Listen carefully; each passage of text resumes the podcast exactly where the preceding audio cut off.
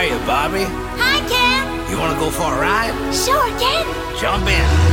I'm a Barbie girl in the Barbie world. Life in plastic, it's fantastic. You can brush my hair, undress me everywhere. Imagination, life is your creation. Come on, Barbie, let's go party. I'm a Barbie girl in the Barbie world. So you got the flavor of the beginning of the episode. I thought long and hard about this. I feel like I got the odor of the episode. Mm-hmm. I don't know about a flavor. We'll find out. Throw back a bottle of beer. How do we get through three bottles of wine? Throw back three bottles of wine. Hello, and welcome to When We Were Young, a podcast that takes your favorite pop culture from your formative years, roughly 1980 to 2000, and shoves them all back in your face once again. In every episode, we take a look back at a piece of pop culture from the past, discussing what it meant to us then, if anything, and then debating whether or not it still holds up now, like Buffy did in our last episode. Movies, music, TV, and more, it's all fair game. I'm Chris, your podcast host, most likely to pierce his tongue. It doesn't hurt, it feels fine. I'm Becky. I am the podcast host, most likely to give you everything, all the joy I bring, this I swear, and all that I want from you is a promise you will be there. And I'm Seth, the podcast co host, most likely to see how blue her eyes can be when she says, when she says she loves me. Well, if you haven't figured it out, I don't think anyone's figured it out. today we are going track by track through Aqua's 1997 Euro pop sensation Aquarium, featuring Oh, such, such songs as Barbie Girl, Roses Are Red, and Lollipop Candyman. Don't lie to the nice people, Chris. All right. No, don't turn off the podcast yet. That was a joke. We are actually doing Now That's What I Call Music, Volume 1, featuring a rather diverse uh, set of musical acts from the poppiest of pop. We're talking Spice Girls and Hanson and the Backstreet Boys to moody alternative acts such as Everclear and Radiohead and Aqua.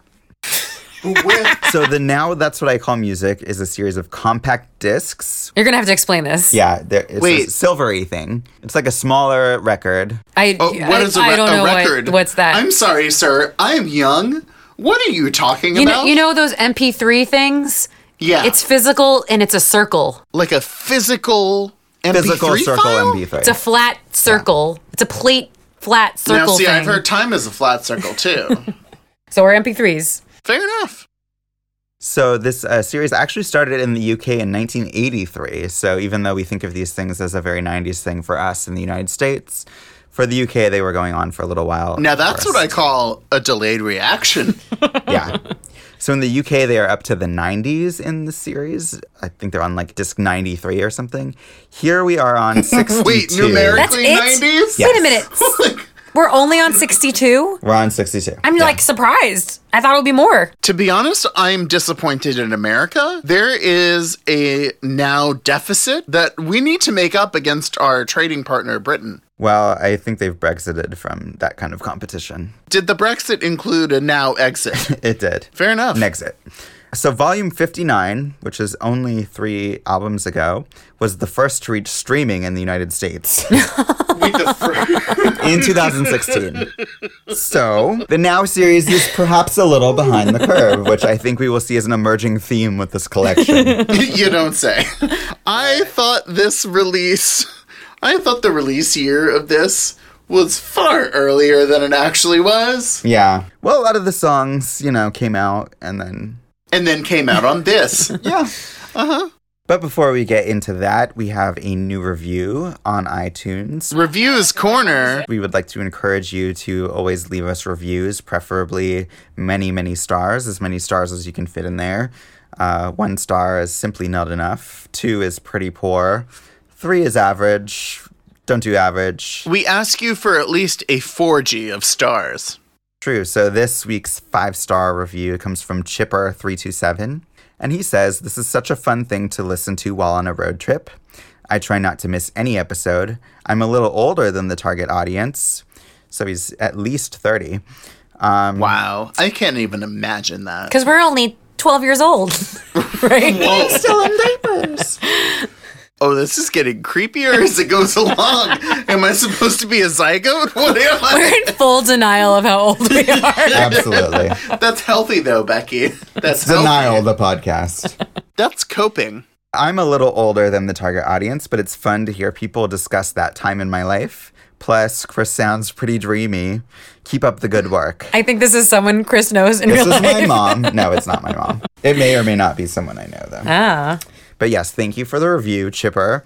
And hopefully the rest of you will continue to leave us reviews as well, which are very kind and also say nice things about me. Yeah, I encourage you to call as many of us dreamy as possible. I, for one, know that Becky is dreamy. Thank you, Seth. I literally dreamed. Yeah, great reciprocity there, Becky. awesome, awesome compatriot. I've had several nightmares about Seth, so he's so that's kind of dreamy in also a way. dreamy. Yeah. yeah. I'd like to let the Dreamy, audience know. stabby, but dreamy nonetheless. I'd like to let the audience know we've gone through three bottles of wine before. we don't this let the audience know that. No, we don't need to let the audience in on our process. they will they will perceive this in the course of the episode. They don't need Well, to we just told. wanted to get to the same state that the people who picked the Now That's What I Call Music series were when they selected what tracks. Yeah, on we had to get into the mind of the curatorial geniuses behind this. So, if you were around in the 90s watching TRL and whatnot, you probably remember seeing commercials for Now That's What I Call Music, which encouraged you to call them and order this CD. Now. yeah, that was a thing. that was kind of part of the whole thing. Now, Now. There's never been a music collection like this before until now on CD or cassette. To order, call the number on your screen or send check or money order for the amount shown plus shipping and handling. Must be 18 or older to call. So, we will take a look at that and other music you could get over the phone before there was actual music on your phone, such as Jock Jams and Pure Moods. Buckle up, it's going to be a bumpy night. I owned all three of these CDs we're going to talk about today. I owned none of them, but I memorized the track list by heart. We often like to get started with a more general question that takes us back to our innocent youths, or in Becky's case, Not so innocent. filthy. Would would you call that a return to innocence? Aye, aye, aye. So that was our Pure Moods impression that we've been doing all night. It's a pure impression. But today, for the opening question, I just want to talk about how we actually listen to music. How did you discover new music? What did you listen to it on? And maybe how did that evolve as you got older? I had a Walkman. Definitely, that was my first thing. And what is a Walkman? for those of us who are too young It's to where a remember that. cassette tape goes into. the Is that a kind of thing. Jewish musical instrument? A, a- Walkman? a cassette tape goes into Cassette. cassette with an A side and a B side goes into the thing and then you have to manually fast forward or rewind. Then I remember when I upgraded to a Discman and then I remember when I upgraded to a Discman that like wouldn't skip. That was like a feature. It's like un, uh, skip-proof. non-skippable Yes. skip proof or whatever Yeah, the they buffer. labeled it as. Um, so you could like go running with it without it skipping. Otherwise the other disc Discmans you had to like lay flat.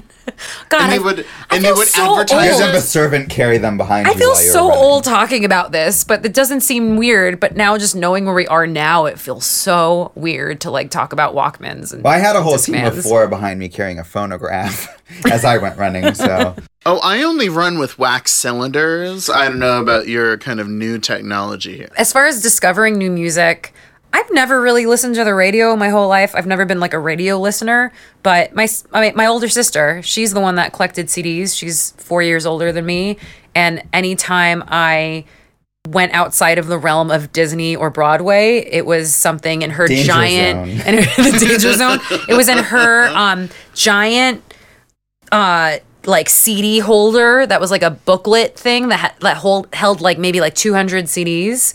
Um right now I have my own and it's under my bed and it's just covered in dust until I like un- uncovered it for uh to release. Now that's what I call music and pure moods and My version of that is in the corner of this right room. exactly. Yeah. um but i remember that's how i got into ben folds uh like ben folds 5 um aerosmith nirvana like anything that was kind of big when i was All the around. yeah.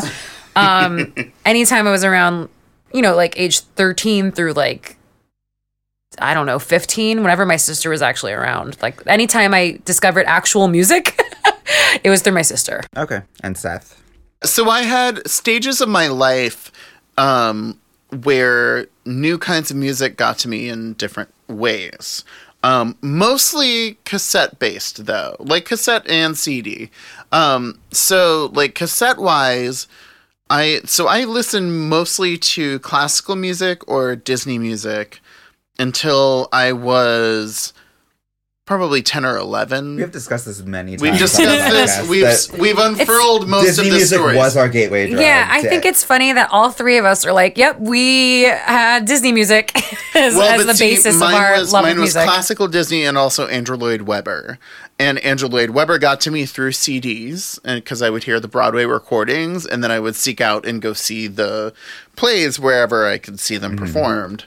Um, and but then there were a couple key moments in my musical t- where my musical taste was really broadened really quickly because of like w- literally a couple cassettes. So one of them was um, I had uh, friends of the family who are like my god family in Springdale, Arkansas, and I would go up and hang out with them like in the summer sometimes with my family. Um, and I listened to Garth Brooks with them. it was like a cassette of Garth Brooks, and the song "Friends in Low Places" totally blew my mind.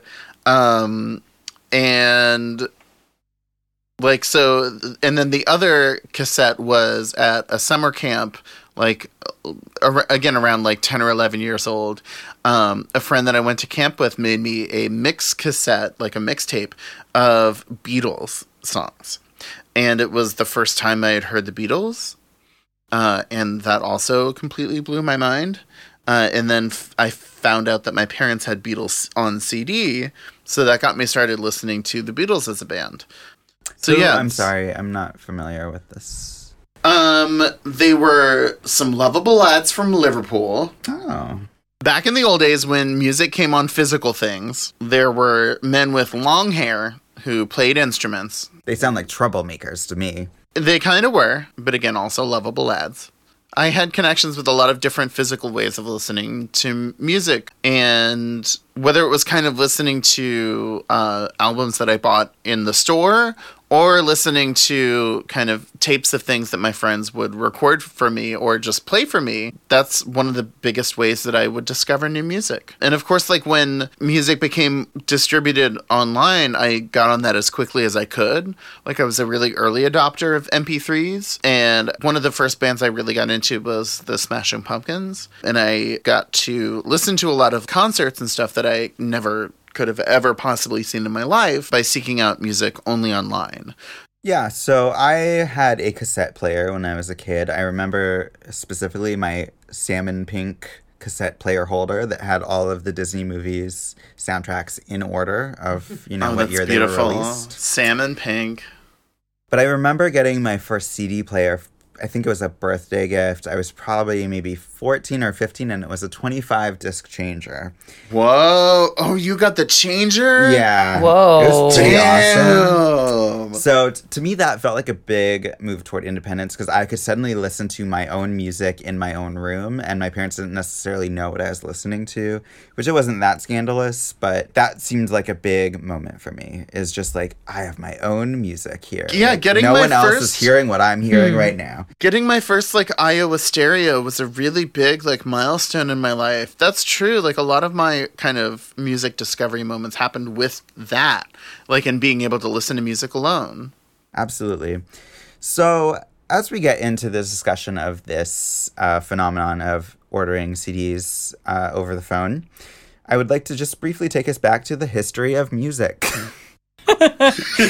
Beethoven. uh, Briefly. no, there's. You'll see where I'm going with this. So, instruments were the technology of music for thousands of years, and they were the only way to hear music for a very long time. It's like you would have to listen to it while someone was playing it. Then, in the late 1800s, you get the phonograph, and if you want to hear a particular song, you could actually buy it and and have a physical copy, and you did not have to hire musicians to come to you in your home. And then, you know, radio's invented, and then you get TV. These were all very distinct mediums at the time. And the devices and the ways we consume these things were different. A record was always very different from a film strip, for example, and they got more and more similar as time went on. So music went to cassette tapes at the same time that movies went to VHS tapes, which are more and more similar. And then we moved to CDs and DVDs, which were even more similar than VHS tapes and cassette tapes. And then in 1981, we got MTV, which mixed music and TV together. And it was basically like listening to the radio on your TV, um, playing music videos, which was kind of like mixing film and music. So by the time you get to the 90s, yeah, we're listening to CDs. And so what got me to thinking of this was that the Now albums were something that you would watch commercials for on your TV. And it asked you to pick up the phone and order the CD that would then be mailed to you so that you could listen to the music on your CD player. So even though it was a bunch of different devices, it was kind of the same idea that we have now with now we just get our music on our phone pull up iTunes and we just download it onto our phone. But it's interesting. It was interesting to me to think of this as like the first example of us getting music on our phones, even though it was a much more delayed reaction. Hmm, interesting. And now everything is digital, and our TV and our movies and our music are all pretty much the exact same thing. They're all just files. Um, they're MP3 or M4V or whatever, but we play them on, on the same device. It's on our TV generally or on our phone or something. So I think we, as millennials, we tend to think of digital as the big change. But what this made me think of was just that it's always been going this way. Like everything has always been consolidating in technology and now it's just kind of reached this place where things are even more similar and now i don't know eventually you know we might just have one thing and it'll be even more consolidated I mean, not to get too political, like too quickly. Um, I think now that's what I call music is the end result of capitalism destroying and eating the soul of music and turning It's a it very big turning statement. it and turning it into this kind of random product that consists only of things that have previously succeeded on their own merits. Um, it's a compilation CD that has literally no rhyme or reason other than the fact that the songs like succeeded on a commercial profit level. Um, it has nothing to do with the quality of the music, the the kind of the music, the literally any artistic or cultural level. Like it's not a mixtape that my friend made me. It's not It's a mixtape that the uh, studio an- heads at whatever you know corporation is is making you, and you and a million other people. right, but not well, but they're not even making it from what they like. They're making it from what has already sold very well. They like it because it made money, Exactly, exactly. That's the basis on which they're evaluating the merit. or of which artists they want to push on you. that too. Which of their products they want to pitch more. But are you expecting anything else than that? Um, I expect something else than that from music. But from a compilation, I think the theme of now that's what I call music is basically just this is what was popular this year. Maybe two or three tracks are Yeah, artists I'm- we want to be bigger, so we're throwing them in with the rest, hoping I'm- you'll buy this I'm album. Saying, but I'm saying that that's a reflection of something. That's a reflection of a system where the creation and curation of music is done just by the number of units that have been pushed already. Yeah, this rather absolutely- than what it's absolutely like actually worth musically in the culture. It's absolutely not curated based on anything but popularity that's Yeah. for sure Yeah. Yeah, and I think in this era, like I was as likely to turn on the TV for music and watch TRL as I was to listen to the radio. I listened to the radio too, but I think we grew up thinking of media already being kind of mixed. Like there was music on our TVs, you know, things were very integrated already. Whereas, like I think you know, a few decades beforehand, it was things were a little bit more different. Um, so I think that takes us back to a couple of particular albums if you ever turned on a TV at any point in the mid or late 90s, I can pretty much guarantee you saw a commercial for Pure Moods oh yes. or Jock Jams or both. So oh man. please get your yoga pants and Birkenstocks on. We are going to listen to a clip from Pure Moods. Wait, I brought my parachute pants, not my. That just won't do. Are you gonna play the commercial? Mm-hmm. Imagine a world where time drifts slowly. The unicorn. Where music carries you away. You said we didn't need video. The unicorn was worth it. Experience pure moods. The perfect And is soundtrack just to your twirling. way of life. Direct from Europe, this Oh my multi-platinum god. collection has What if we called the number right now? Who would pick up? Oh, That was one of my. Oh at the times I was going to. tubular I have that in my notes that we were going to. Okay, guys, we're we're watching the Pure Moods commercial, and it says 1-800-283-2751. We're gonna call the number right now. Okay, Ooh, two-day express delivery available. 283 2751. It's 1-800. It's not gonna be somebody's like home. Hello, this is Pure Moods. This is Mr. Moods. the Moods household speaking. We're having dinner right now. Oh, it's totally not gonna. This is gonna be a disappointment if nothing happens. You can just Come on. Pure Moods, don't let me down. I need Pure Moods. I want two-day express delivery. I need the Moods now. and I need them pure. Oh, no one's picking up. Oh, all right. It's not. Well, I was going to call the now. That's what I call music. Okay, we'll do that later. we'll do that later. All right, that's not gonna happen. It would have gone to voicemail by now. what do you think? They're busy. I, I. They, they may be busy. Seth, play the rest of the commercial. You missed the best part of the the commercial. timeless That's part of the pleasures of tubular bells. Tubular Or take a trip into the unknown with the X-Files theme. No other collection gives you the feeling of pure moods. Eighteen dollars for that CD. $18. Pure Moods, call the number on your screen or send check or money order for the amount shown, plus shipping and handling. wonder if it's Rush delivery delivery available. Call now. I remember wanting to order uh, the CD from the commercial, but I just never did that, or my mom wouldn't let me. But I remember when I saw Pure Moods actually in a record store, I was like, ah, and I picked it up and I snatched it then. Like I, I wanted it for a while. you- I was going to ask you about that. So we just watched the Pure Moods commercial. We tried to call the number. It did not work. Apparently, No one picked up. Tragically. there are too many people clamoring for Pure Moods at the moment. so Pure Moods was released by Virgin Records first in 1994 in the UK and then re-released in 1997, and I think that's the one that we remember. Um, there are nine Pure Mood CDs, including such titles as Scottish Moods and Instrumental Moods. so there's lots of cultural appropriation going on. A lot of moods, too. So, as we were preparing for this podcast, I was listening to the Pure Mood CD at a Starbucks. That's, That feels appropriate, yeah. Yeah, that feels right. Well, yeah, that's because I was actually embarrassed that I was listening to this in public because the music that they were playing at Starbucks was cooler than what I was listening to. Oh my god. I was like, God, I hope no one knows that I'm just like sitting here listening to Pure Moods. I feel like Pure Moods is the type of music that plays in a candle store. Mm-hmm. or in a colonic clinic. like you're really gonna get your pipe strained. Oh you want God. some Enya. You want to pump the erotica flow. And yeah, for your enema. yes, exactly. The Enya enema. Eni- Enigma and Enya. Enya, the Enema. The enema can't even do it. enigma is also on this soundtrack. Yeah. and the and the enema. So at this Starbucks, songs that they literally actually played while I was sitting there were Love Lift Us Up and Take My Breath Away. And they were still oh cooler than what I was listening to. Pure Moods doesn't have to be cool, man. It's just gotta be pure. It sure isn't. Yeah.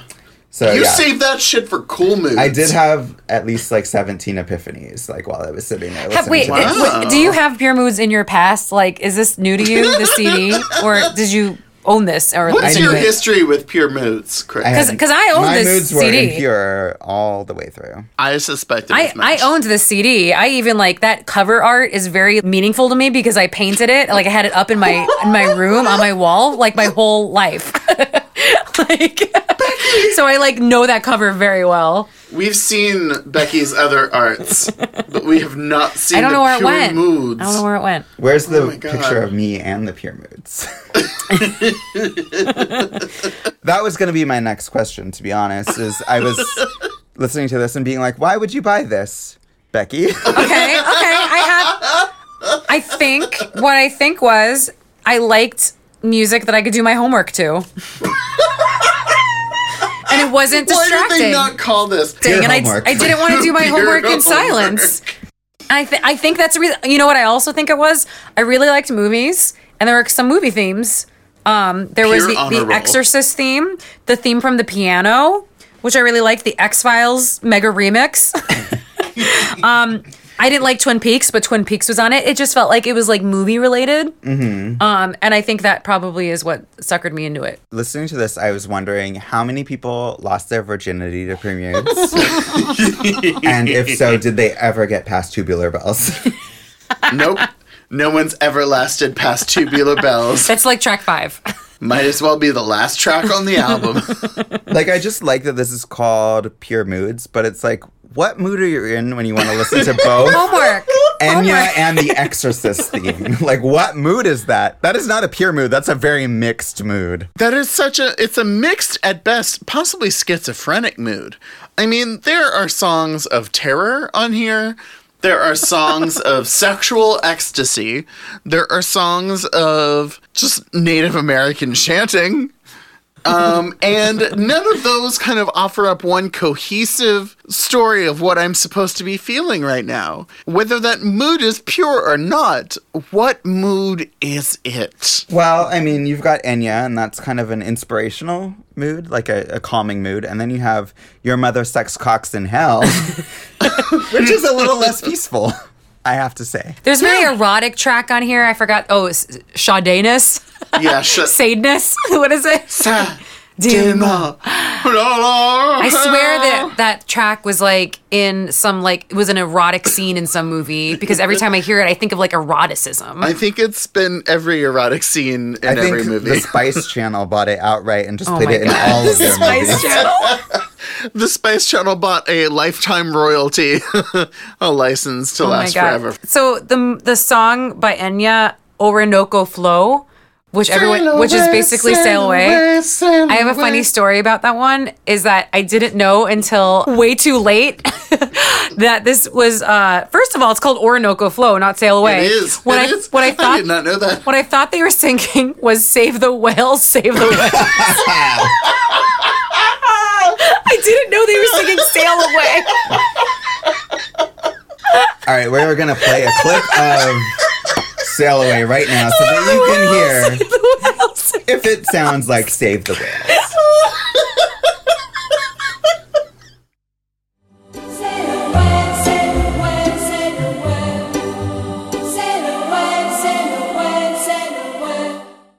So you thought it was called Orca Flow? I thought it was called Save the Whales.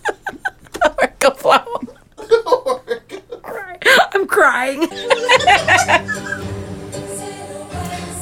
Well, said the well. Do you hear it? Save the They don't whales, save the enunciate enough whales. for it to they be Save the don't. Whales. They don't. They They, they don't. They don't enunciate enough. I thought it you hear it, don't you? No. I don't hear it. I want to hear it so badly. Oh my god. Okay. All right. We get it. That was Orca Flow, parentheses, Save the Whales.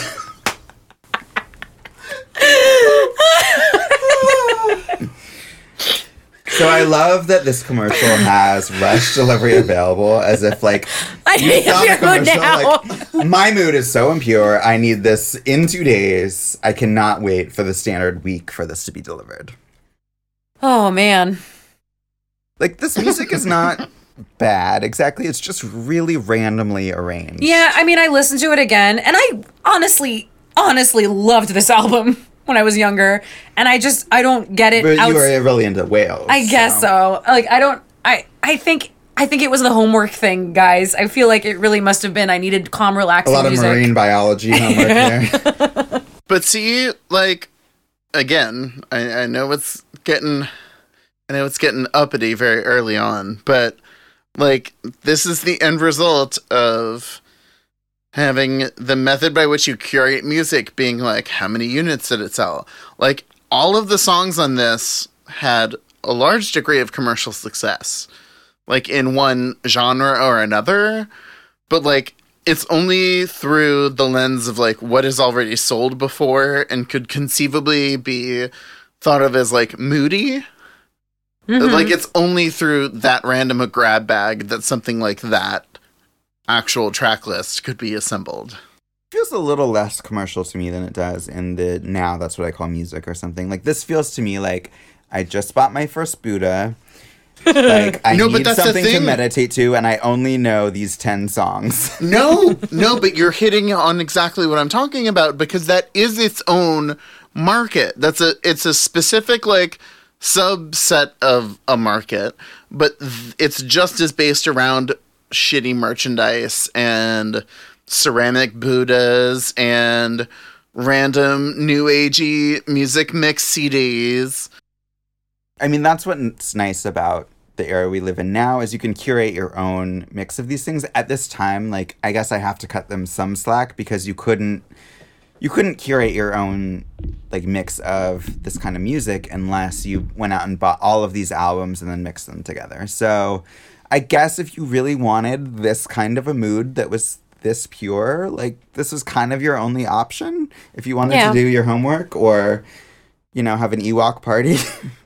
Because I feel like this is kind of just Ewok music. Yeah, this is like the Yub Yub mix CD. It Mhm. really is. So that Pure moves us Yub Yub. into Jock Jams, which was. Are you ready for this? I am not. but I have no choice. Let me see that Tootsie Roll. Here you go. Oh, well, it's it's the regular shape. It's a vanilla Tootsie Roll.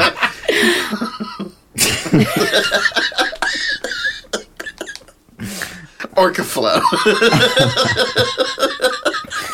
That's all the pure moods we have time for today. I have time for many more pure moods.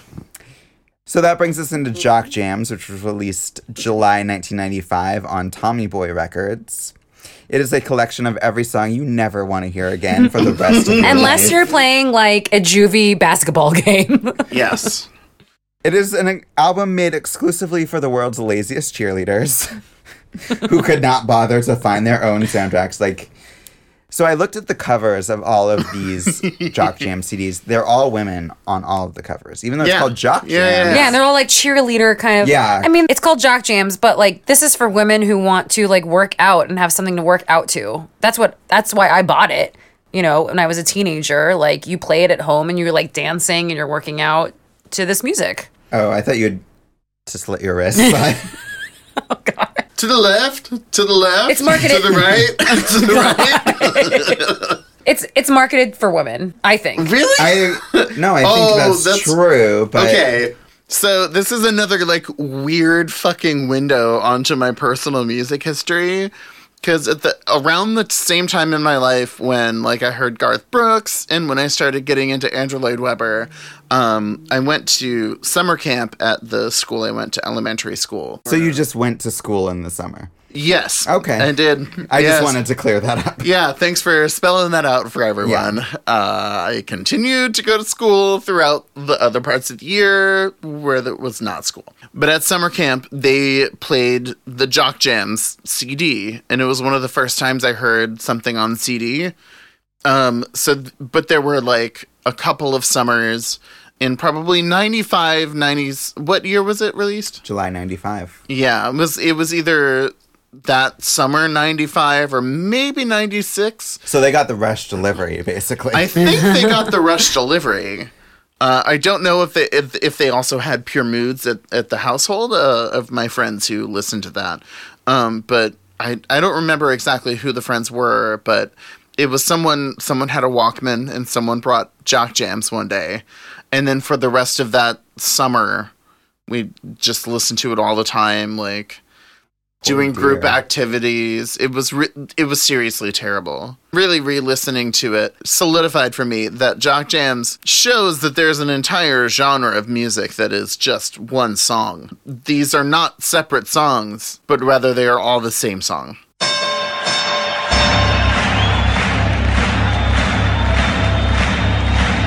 Ladies and gentlemen, welcome to the main event.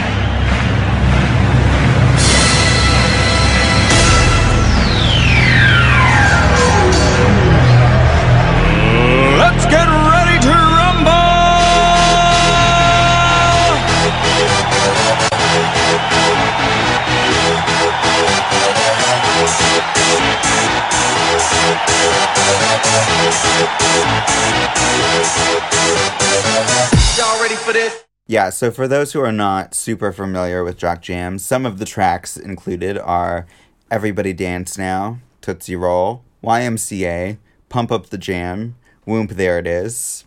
They're all dance songs. Like they'd be good for like an aerobics class kind of dance songs. A water aerobics. Or something to like pump you up during like a sports game. Like The second disc has the Macarena on it, so I mean, at least you were spared that if you only bought the first one. Um, yeah, I mean, it's kind of like wedding music, I guess, but a horrible wedding. Cer- yeah, certain weddings that you want to leave it- quickly. it's so generic. I mean, it was generic even at the time, but I think now it's just painfully generic. We kind of have already gone into this a little bit, but what is your history with now? That's what I call music and the rest of these kinds of albums. Like I owned that- all three. I owned all three of these that we're talking about. But did you order any of them over the phone? No, uh, I don't think so.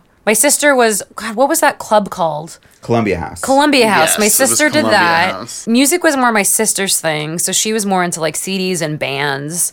was she a member of Columbia House? I think so. Yeah. Ooh. oh, she was in the house. Yeah, and I think I was just more into compilations. If not, if not the Broadway CDs, then it was more like the Disney compilations. And I think I just wanted my music curated for me because I wasn't much of a radio listener, and so mm. I think that's what those compilations are for. They're for people that just kind of want their music handed to them.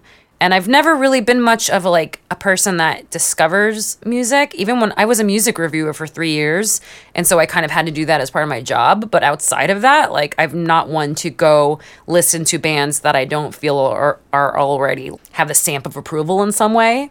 I remember freshman year of college, like you, Chris, are the one that like gave me a lot of song suggestions and like bands and stuff. Like I think I like people telling me like you should listen to this as opposed to me looking for it. So maybe that's just how it's always been. So I liked those compilation CDs. And Seth, did you ever listen to any of these? So, as I said, I definitely listened to jock jams. Um, I this was a point in my life when I started listening to both country radio and kind of top forty pop radio, um, and so I never listened to now that's what I call music as a CD, but I heard most of the songs on that compilation that are kind of even remotely connected with pop and especially pop rock. It would be hard not to have heard most of these. Yeah. Really, if if I had walked into a drugstore, I would have heard most of these anyway, like between the years of 1995 and 1998. I, But- w- I was surprised how many of these songs like I actually remembered because I thought they would be like, "What's that song?" or "I don't remember that." But maybe I don't know if that's the um, real surprise for me was the uh-huh. few songs that I had definitely never heard in my whole life. Hmm. Hmm. See, I thought they would be more like uh. way back, like trying to make something happen, and it's not going to happen. Mm-hmm. Um, but most of them are they. I don't want to say they stand the test of time, but like You they, remember they've got enough of a hook part. that you remember that they existed. So it's hard to remember that back in the day, you if you wanted to listen to a song that you liked, you had to actually tape it off the radio or mm-hmm. buy the album that it was on on a CD. And that was usually a gamble because you didn't necessarily know if any other song on that album was good. A lot of times, like I know that I bought CDs for one song and then the rest of the CD would kind of suck. And I was like, oh, I only wanted that one song. That was a waste of 13 or $15. But on the other hand, like I also discovered a lot of bands that I really liked by buying a single and then being like, hey, their whole album's good. Mm-hmm. Now there's so much less of that because you can preview songs online. Um, so at the time, I think these compilation CDs did solve a problem for people because if you were to buy every song on Now That's What I Call Music, you would have to buy 17 different albums. And that's, you know, like $200. Yeah, it's a problem that doesn't exist anymore. So that's why it's funny that these compilation CDs still exist because I don't feel like they're necessary. Just go to iTunes and cherry pick the songs you want. Yeah. Or have an algorithm pick a mix of songs for you. That's what Spotify and Pandora and all of those are. is You mean they're- instead of now that's what I call music being like buy these. You um you can literally get any kind of mix you would ever want now for free instantaneously. But I'm looking at now, that's what I call music volume 61 on iTunes right Uh-huh. now. Is that the most recent? Yeah, it's 7.99 and you get 22 songs. So in terms of price, if you really Let's think, see what's on it. Oh God, I'm not going to know any of these people. yeah. Oh my God. Oh my God. How I many- don't know anyone. Literally count how many songs you know off of the CD. Okay, I know Bruno Mars, but I don't know Do you that know that? song. No, you don't. I know Maroon Five. I don't know that song. I know Ariana Grande. I know DJ Snake. The Weeknd. Fifth Harmony. I've heard of. Oh my God. I used to fucking review music, and I don't know any of these people. Jojo. I've heard of. Oh man, I am out of it. I am out of it, man. So, do you know any single song on like the song, like the actual song? Do you know, could you sing me any of these songs? None of them. Not one. But I. Oh, I, I'm not But I'm do not- better. I'm not- like, Oh, I'm know not even gonna ask. I feel you. like No, this. know. I, feel like they're not targeting me. I, I don't know if I'm supposed to know any of Becky this. Becky is shook by this. I am. I am. Right. So I wonder if that's a difference in us having gotten older, Yeah. or is that a difference in what this CD has become? I mean, I it still has a picture. I've heard of some of Oh, the guess people. I just don't know those songs. I have a feeling we would know a lot of these songs if they were just played for us, and we would be like, "Okay, yeah, I've heard that song Debatable. before." But they're not as iconic to us as the songs on No. now one are because that was what everyone was listening to and I, now it's like music is very segmented and you can really curate your own taste in music you don't have to listen Yeah. to the radio the top 40 i mean back then there used to be like a few radio stations so you could listen to like the rock station or the pop station but still you were kind of hearing all the same music and now there i just don't think that songs are as ubiquitous as they used to be Do you know? I've just thought of a random memory that I feel like is rel- relevant to what we're talking about. I was with my friend Chrissy, and I was in her room, and it was like eighth or ninth grade, and she was telling me about this band called Tool. I've never heard of them at the time, and she was telling me about this band called Rasputina and all these like rock alternative bands that were not, you know, not played on the radio. And I, at the time, did not realize that music was that big. I thought what was on the radio was with the music that was made. like I didn't, I didn't like understand that there was more music that there was more music, that there were bands out there. You know, I just like, I was like, what do you mean, Tool? Like, they're not on the radio. Like, they probably were on alternative stations, not or maybe not. I was just like, I didn't, haven't been put on the list. I didn't understand that like music was that big. Like I thought music was just if, if it was made, it was on the radio, on the pop stations, or you know the the major stations, and that was it. And this was last year? It was like Yeah. I think it was around eighth grade. Okay. So I don't know. That was just a random memory that uh, I was So- wrong. So when they rescued you from the cult, So I don't know how they did things where you came from. but where I come from, which was Seattle, there were KISS 106.1 people and there were KNDD 107.7 The End people. oh shit, the end, son. And they did not mesh. oh, I don't know. And the weird thing to me about these now music CDs is that they mesh those two things. Like they have the rock songs and they have the pop songs. And I can't really imagine anyone who likes every single song on it now. That's what I call music. Like there's always They're so incongruous. yeah. Because it's not totally pop, and it's not totally like pop rock. No, and it, it's just I don't know who Who's gonna like Radiohead and Aqua? who's gonna like K-Ci and JoJo and Harvey Danger. yeah, yeah. Seriously. Like it's just, it's kind of like for people with no taste who just will like anything generic that's thrown at them. Which it's like probably here's is a the lot of people. songs. It's probably Like, a here's lot all of the people. songs that you need. A lot of people. I guess so. It's probably me when I was that age, honestly. Like my taste, you know, didn't develop for a while. I was just like, okay, that's on the radio or that's over here. well, all and right. you know what? Like I, because I remembered um the All My Life song, like every word of that fucking song. Wait, I- All My I Life? won't forget in there. All my Oh, okay, okay. like I knew every word of that song because I that's when I was listening to the radio. So it's like yeah, like I I had I think as uh, raw a set of taste in music as you did. It's just that I was hearing them on the radio in the form of the hits that they were before they were on that Mm-hmm. compilation. Yeah, I mean these are arranged very randomly. I feel like I don't. I Yes. was trying to figure out what No, was the it's, rhyme and it's reason. not just that they're like included randomly; they're arranged so so badly.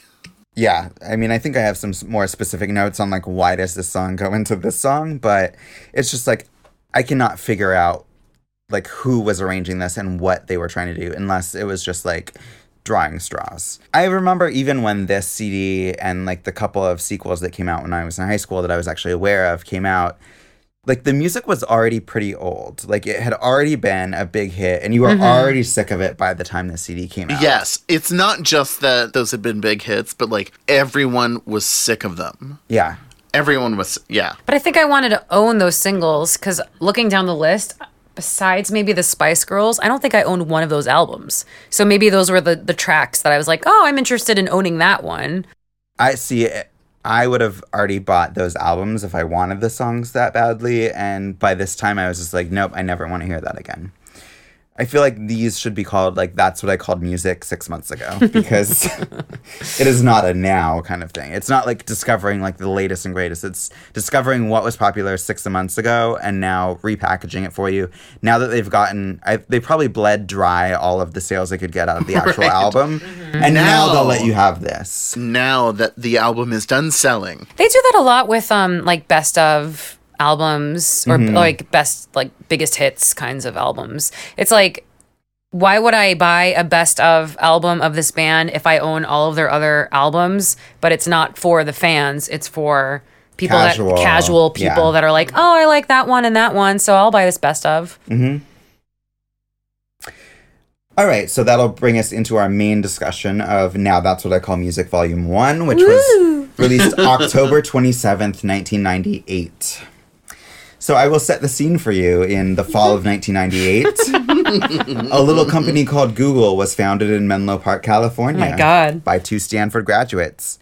Former wrestler Jesse Ventura was elected governor of Minnesota, which would be the very final time a celebrity who rose to fame for something that has nothing to do with politics would be elected to a major office. Uh-huh. thank goodness we learned our lesson. And Bill Clinton was impeached. Thank goodness we learned our lesson. So Pleasantville was number one at the box office, ER was at the top of the TV ratings, and Monica was at the top of the music charts. Also Yeah. at the top of the Friends Wait, charts. wait, with the boys mine or what? No, it was some other song. I Oh, didn't remember it very well. Uh, this album is ranked as number two of all Now That's What I Call Music albums by BuzzFeed, the reputable source that, that is. Um, they can't even count straight.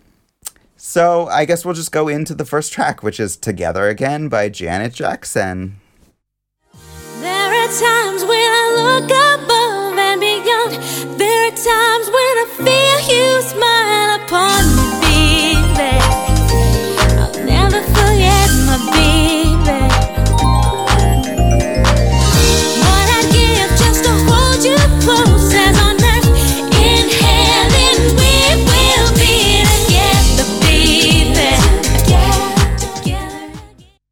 So that was Together Again by Janet Jackson, which was released in December 1997 as a single. I find that it's a weird opener for this kind of album. It doesn't really set the tone, but I think I don't that- think any of the songs would set the tone though. The tone's all over the place. There is no tone, Yeah.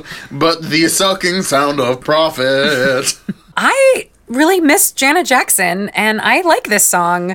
I think peak Janet Jackson is just so great and she's not really around anymore. And I think around this era is when I liked her the most. Like she had the song Runaway that was similar in tone and just this vibe when she had that nose ring in and her hair was crazy. I think I just love this the Janet Jackson. Velvet Rope tour. Yeah, like just Yeah. I think right before Velvet Rope. Like I just really like her and I So like the song. I really like her. I I do like this song. I do think that most Janet Jackson singles go on about a minute and a half too long. Uh, and this is no exception. Um, she did come out with an album like middle to late last year. It's just, I mean, as far as like relevancy and people talking Right. about it. Right. Um, I mean, maybe it's great. I haven't checked it out. Yeah, this was from the Velvet Rope, and this was track 11 on the Velvet Rope, which I feel makes sense because it just seems kind of like more like a wind down song. It really not- Velvet does, Rope was kind of like, I don't know the word to describe it. Like, I've never heard the album itself, but I haven't either. yeah, it just doesn't feel like a great like let's get this party started kind of song. It's more of a oh, it's just kind of like there. I don't. I I find the song kind of bland. Like it's okay. It's, like lovely and simple. It's like okay. It's nice. Yeah, but this song did spend two weeks at number one on the chart. So this is actually one of the biggest hits on this album. So I guess maybe that's one of the rationales behind why it's All right. number one. Even though I wouldn't have guessed that this was one of the bigger hits on this album. She was probably one of the bigger artists on this album. Mm-hmm. I think that's definitely true. So a little bit of trivia about this song. It's about AIDS. Oh, did not know that. yeah, um, it was originally written as a ballad inspired by The Last Dance, and then they ended up making it into more of a dance song. But together again, I believe it was someone that she knew who um, died of AIDS. Are they talking about being in heaven together? Like, Yes, oh believe man. Oh my god. Yikes. So cheerful way to start off this CD. so that will lead us into track number two on the CD, "As Long as You Love Me" by a little band called the Backstreet Boys. Woof. Pull up the video. Oh no, loneliness has never been a fan of mine. I'm just gonna sing myself.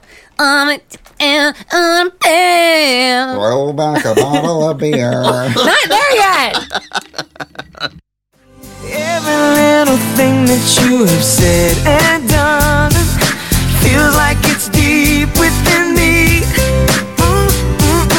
Doesn't really matter if you're on the run. Seems like we're meant to be. I don't care who you are, where you're from, what you did, as long as you love me. What what instrument is that? Mandolin or something? Just a, a, a guitar. Just guitar. Probably like a, a synthesizer been guitar. fan of mine. what is this story? A bunch of like hot women coming in and videotaping them? In an airplane hangar. His hair. Fucking that fucking part in the middle. that 90s haircut. I had that haircut. Oh, I'm sure I you had a butt did because cut, you were too. alive in the '90s. I 90s. had a butt cut. we should talk about that. We're talking about right now. The cheetah print was big in yes, the 90s. Yeah. so big. Oh, Special effects. oh, What? black or Ew. white special effects. Very It's a special. pretty good special effects for this time. All right, so as long as you loved me was Is released. it all right, Chris? Is it all right? Are we all okay? I don't know. Do you need a moment? Uh, this song was released as in September 1997. It was never actually released as a commercial single, but they did make a music video of it, so I guess it became kind of a known as a single. But it What was is a single in meant to be. Canada first? Because I think they had a Canadian release before an American release. They had an international release Okay. first. Yeah. So this album that the song is on is called Backstreet's Back, which was confusing All for right. those of us in the United States because Backstreet had never been here in the first place. so we're like, where are you back from? They had recently been featured on the Booty Call soundtrack, however, so you may have known them from there. A little bit of trivia on the Backstreet Boys. They were named after a Orlando flea market. what? yeah, called the Backstreet Market. So that is how oh they got their God. name. Backstreet Boys. Oh Yeah. my god. So real classy roots for them. Wow. The single was produced by Max Martin, who we know has produced many other mm-hmm. big hits, a lot of Britney. My association with this song is that my sister was very, very obsessed with the Backstreet Boys at this time. She had a big Nick Carter poster in her bedroom, and I'm probably embarrassing her right now by talking about it, which is exactly why I brought it up. So sorry, Janae, but. Um, so I would always hear this through the wall of my bedroom, basically. like I, I was way too cool to listen to the Backstreet Boys at this time in my life, but I certainly heard a lot of the song emanating from various places in my vicinity. I remember thinking this song was like really desperate. Um, like the lyrics, I don't care who you are or where you're from, as long as you love me, Or what you did, or what you did. So I'd always replace it and saying, I don't care who you are, where you're from, what you did. I just need a girlfriend. I would like change the lyrics to that. I feel like this song Weird is. Becky Bankovic Uh huh. Yep. strikes again. I feel like the song is cheesy, but it does get stuck in your head. It feels mm-hmm. like something One Direction actually would record today. Oh, like, it's an earworm. Absolutely, Absolutely. yeah. That was like that was half of the genius of Lou Pearlman and that like crazy boy band industrial complex that grew up in the 90s. They would make these songs that really would get stuck in your head. It's it's it's evil. It's dark-sided if you ask me. so it's it's good songwriting as or music It's writing. not. It's evil. Well, It's I very I think it holds up today. It doesn't mean it's a good song, but I can I could hear it on the radio today with It's like no worse than music today. Right. That's not holding up. that means that music has held steady in its awfulness since then. I will say that I have had a growing appreciation for the Backstreet Boys in general, cons- like since this time, since I didn't really like them at the time, but this is not one of my jams that I would. Oh, I Backstreet to. Back. The song is, is That's a good song. is the good- Well, I Want It That Way is an amazing song now, I think. Tell me why. That's a whole different podcast. Oh my god. And they did beat NSYNC onto the Now That's What I Call Music compilation. They did. I was always an NSYNC girl, so I favor them. Wow. As loyalty to my sister, I had to be with the Backstreet Boys. I had no other choice. So Was there was there a, a filial obligation there? there was a real Montague Capulet thing going on. yeah. this is pretty feudal. These alliances. So I think we're done with the Backstreet Boys for the time being. Uh, we can move on to The Way by Fastball. Yes, because it's Music the best video. song on this whole fucking thing. You gotta reveal it at the end, Seth. Play the video. Played all the things, and they started playing. The Tubular Bells. The bells were very tubular. Children woke up and they couldn't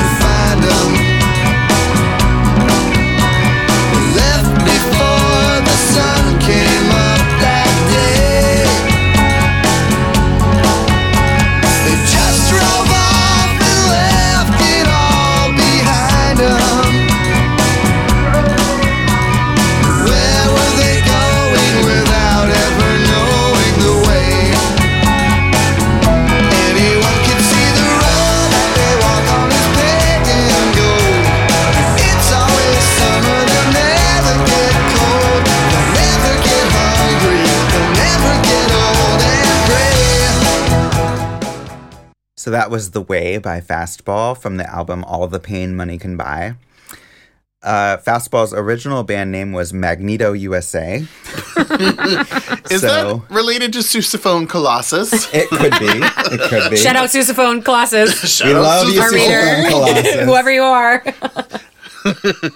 So before I um, ruin this song for you forever, why don't we hear what you guys think about this song? I like this song. I think it's a great sing-along song.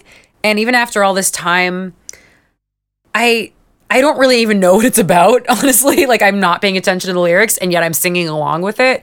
Uh, but I think I think it's still very like the the hook is strong. I still like it.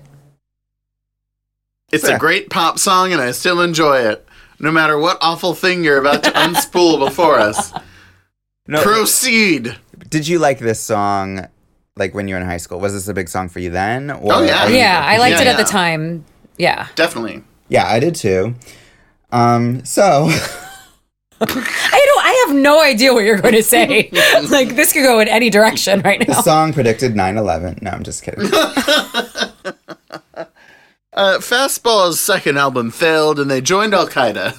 The actual lyrics of this song are about an old couple who goes on a drive. Their car breaks down and they end up just walking. And it's kind of this hopeful song about what might have happened to this couple that just kind of disappeared off. Like no one knew where they went. And in the song version, they just happily, you know, continued on their way. In real life, the song was inspired by the story of a couple named Lela and Raymond, who were in their 80s. He had recently had brain surgery and she had Alzheimer's. Oh, And- Lela and Raymond. yeah, so they left for um, something called the Pioneer Day Festival and were declared missing. And so at the time that the Fastball, the songwriter, saw this, he saw this article, he did not know what had happened to the couple. So he imagined this sort of romanticized story of these two old people just going off on the road and enjoying life and, you know, finding their freedom. In real life, uh, they were pulled over twice that day, once for having no headlights and once for having their high beams on. Um, they were found hundreds of miles from where they were trying to go two weeks later at the bottom of a ravine in Arkansas. Oh no. Uh, dead, obviously. And yeah, they were both God. they had kind of lost their minds or something, or they just weren't all there. And I don't think their family realized quite how far gone they were. So they had packed up some of their things, but they had even left behind like a lot of like essential things that they would have needed to go on a trip that would have taken several weeks. So um Was this a national news story? I don't. Or was it a local so. I think it was local. Okay. Because this band was from Austin. I believe they were they were at least from somewhere around in the South, maybe Texas. And where was this couple from? Somewhere in the South. Yeah, somewhere around there. Like they drove to Arkansas, so they were somewhere where they could drive to Arkansas without, you know, in a day. Oh, that's so sad. Yeah. So I mean, I only found that out while I was researching for this uh, podcast, but now the song just sounds different. I don't think it sounds different to me. I mean, they took something sad and they tried to make it a, a hopeful version of it. Look, Chris, it couldn't have gone too badly. The roads were paved in gold. It's always summer. It'll never get old. Cold. Cold. mold. Mold? They'll never get mold. They'll never get mold. Another little bit of trivia from this song is you hear flipping through the radio at the beginning, and you hear Jewel's Foolish Games and Madonna's Vogue at the beginning of the oh. song. Nice. Oh, is that when she sings "Fail to Notice"? Yep. In case Yep. you fail. I never to picked that up before, though. So I was. I always thought that sounded familiar. Yeah. I have a, a little bit of uh, fastball uh, trivia. I don't know if that's the right word. Fast facts. Fast facts. Ball facts. I have a friend um, who's a local LA comedian called Chet Wild. He is, for the last 80 or so days, had a campaign on Twitter to get fastball to play at his house. Does he have a house? I don't know. okay, fair enough. At his fair enough. place, in his backyard. Okay. Um, hashtag fastball at Chet's has been like How long has been this- trending for a while. He's What? Has it been trending? truly, truly trying to get fastball to play at his place. They are still together. Yes. Mm-hmm. They have yet to sign on to play at Chet's house for less than I think a couple grand, like five grand or something. Chet does not have that amount of money because he is a local LA comedian. But I think it's funny and relevant to bring this up now. Hashtag fastball at Chet's. Fastball at Chet's. So fastball, people still want to hear your tunes live. I do like Fastball. I mean, they have a couple other good songs too. I don't think I ever owned any of their albums, but I, I owned their album after them. this, um, which came with like a bonus CD if you bought it at Best Buy that had The Way on it that was like live or something like that. Um, and then the there was the single on the next album. The was I out of my head? Was I out of my mind? I like that song, yeah. Um, I really like. that song. I don't song. know any They other have a song lot of them. like I don't remember the rest of the songs on the album, They're- but they're really like pleasant Beatles esque kind of melodies and All right. guitar stuff. Yeah. They have a good song called Fire Escape too. So uh, we are three tracks into now. That's what I call music. One song is about AIDS. The other is about a dead elderly couple. that's what I call music. And one is a generic love song. yes. I, as far as I know, as long as you love me is not about any sort of personal tragedy. Although, I mean, it does sound kind of desperate. So Well, and Yeah. y'all know Lou Pearlman, right? Like his story. Okay, we'll have to save it for that's another too much podcast. to get into right now. Yeah. so the next song is Flagpole Sitta by Harvey Danger. Harvey Dangerfield, isn't that? the thing Are you just gonna call it up like by like random? Do the beat? thing.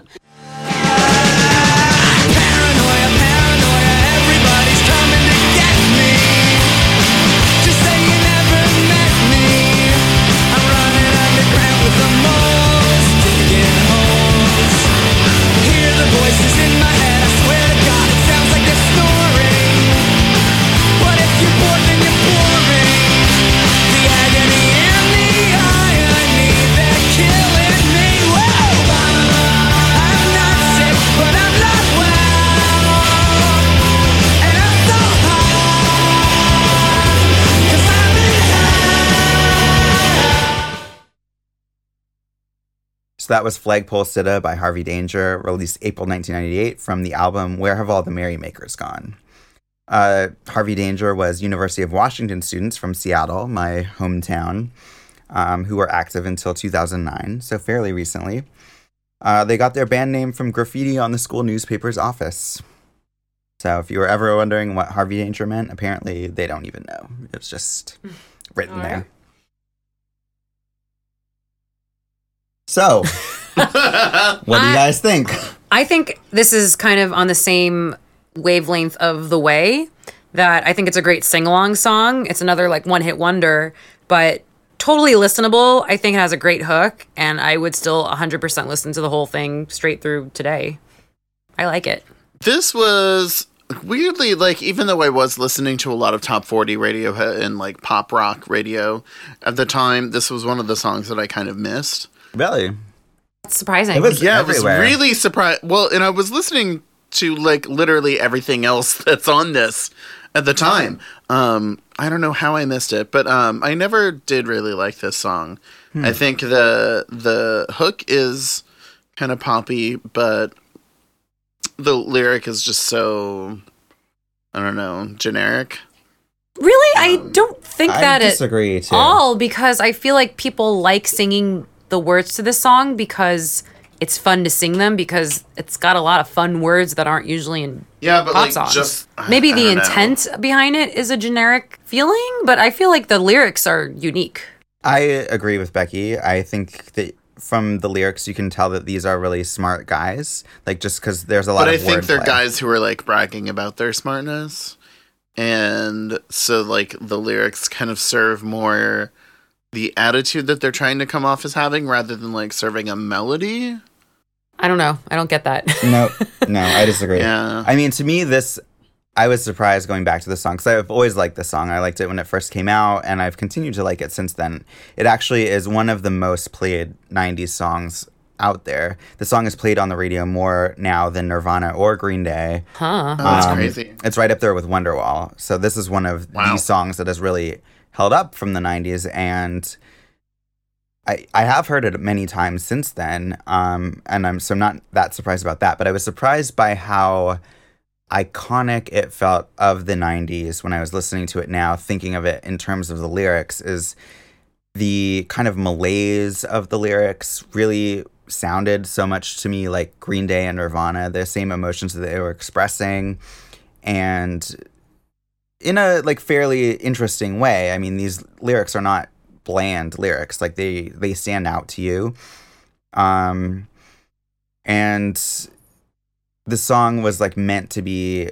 I read a lot of, on this song, actually, probably more than any other song on this, just because I was really interested in the history of this and they meant this song as a critique of culture like a lot of like nirvana you know is also very critique of pop culture but um it ended up becoming like more of a generic song because it became such a top 40 song and it, it i don't think this song really has the reputation that a green day or a nirvana song has which are they're taken seriously but i think this is kind of thrown off as more of a pop song whereas mm-hmm. the content of the song i actually think is much more in line with those songs that are set apart. Um, whereas like you tend to think of this song more in the Blink 182 mold of like just like kind of poppy, acceptable al- alternative. But the actual lyrics are like fairly dark to me. Um, they're they're very much nihilistic. You know, only stupid people are breeding and.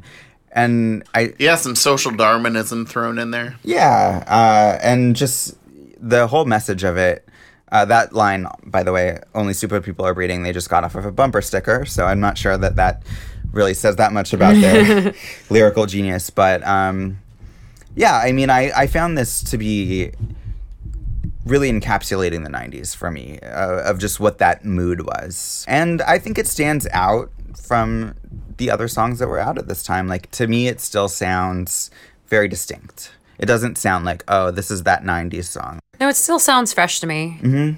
Like, I think you could release a song today and it would just be, oh, okay, cool, new song. Like, I don't think it sounds Very dated. 90s. Yeah. I remember this song specifically from the trailer to Disturbing Behavior. um, I knew I knew the song beforehand, but it was played in that and American Pie. So it was a big song, like commercially, just in these movies. And yeah, apparently they cut off his legs just because he's crazy in this song. Like he I'm not sure that's accepted medical practice Yeah. anymore. that's I think more of nihilism. It's Is that that part you of become- Obamacare? like he's he puts he gets put in an asylum basically because he's crazy, but then they cut off his legs and he's an amputee. God damn you! I'm not sure why they cut off his legs, but Who knows? it's disturbing. And the lead singer has said that hundreds of people have said to him that he influenced their tongue piercing because he said it doesn't hurt, it feels fine. So I heard it does hurt. I I think it probably does, but uh, he was being ironic, I guess. I definitely think it would hurt. yeah. That will move us into Say You'll Be There by the Spice Girls on the same exact tonal wavelength. Yep. Again, the smoothest of transitions on this compilation. Giving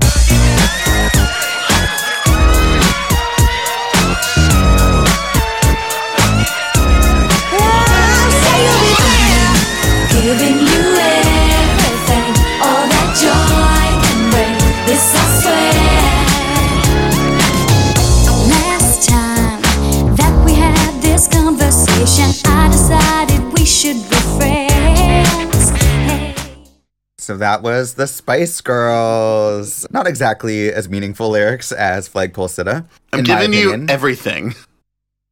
Uh, this was their second single after Wannabe from their debut album Spice, creatively titled. it was released in 1996 in the UK, but May 1997 in the US. It was released on my birthday. So happy birthday to me, a Spice Happy Girls song. Happy birthday, tiny gay Chris. Aww. Did you get that for a birthday present? I didn't. I was not so much into the Spice Girls at this time. Or Well, I was.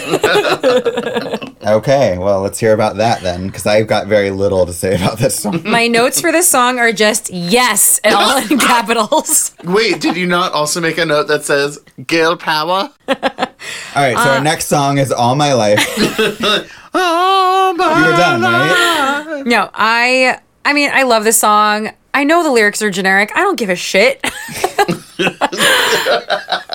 I, I Spice Girls by force. I honestly think most most of the Spice Girl songs hold up and are great pop songs today. And like I don't even like they're not the best singers. It's not the most introspective lyrics, but whoever is making these hooks, and it's not them. whoever's whoever made these hooks, like they're great. I love them. I think they I totally hold actually up. totally agree. um, it was this these songs, all of their songs were clearly assembled by committee uh, with a team, at least a room of songwriters. Um, but they're so fucking catchy. Yeah. and like the bridge in this, the any fool can say blah blah blah. Uh-huh. Um, yeah, it's it's just really it's a really pretty bridge, and I really like the chorus. Like it's it's it's just a really good pop song. Who's your favorite Spice Girl, Seth? Um. Okay. Miranda. Wait, Probably. one. Anna Honestly, Carey. it was probably Scary Spice because she was the only one who would ever pop in with a little like A little The rap. rap. Yeah. yeah the little rap or like the You knew she was the black one. uh, right. Uh, that's why she was scary, duh. Um, but she was also the only Spice who would come in with like a little part that was like kind of off to the side and in the background, um, like vocally that was kind of interesting. Um, yeah, I always liked Scary. Becky. I love Posh. She's so above everything. I have to say that my, That really fits your personality, Becky. my favorite Spice was always Posh as well. Partially because Sarah Michelle Gellar played Posh Spice on SNL. oh, is it that really? But I already I saw Spice World in theaters. I Oh, was so did one I. Of those people. Oh, there was no one else in the theater. There was no one else in my theater either. no, it was me Y'all were my the two people who saw it. I remember me and my sister like it was you two. me and my sister were like running up and down the aisles of the theater during Did the we see? Were we in the same theater? Me and Chrissy and Kristen and Justin, all my friends were like that. I think it was like a half day at school, so we like left school early and went to the movies and saw Spice World, and no one else was there, and we were dancing in the aisles. Well, we had. All right. Well, Becky and I have literally oh established ourselves once again as living in parallel universes as the same person. Oh my god. So I do like uh, Posh Spice, but I also I've grown an appreciation for Ginger Spice as well. So because she was the only one who had even a little bit of a solo career. A Yeah, bit. and then Geri she also Hollow. became a Yeah. politician, right? I, I think well, she became like a about that. politician and like What? an advocate in parliament for women's issues. Really? That's cool. Yeah, yeah. So that say you'll be there. Um, I think it's fine. I don't know. I don't have a big affinity for the song, but I don't hate it. It's not my favorite Spice Girls song, but I still, it's, I mean, I love all their songs, so. So up next is All My Life by K-Ci and JoJo. Oh my life. That was almost as beautiful as my rendition of Cherry Poppin' Daddies.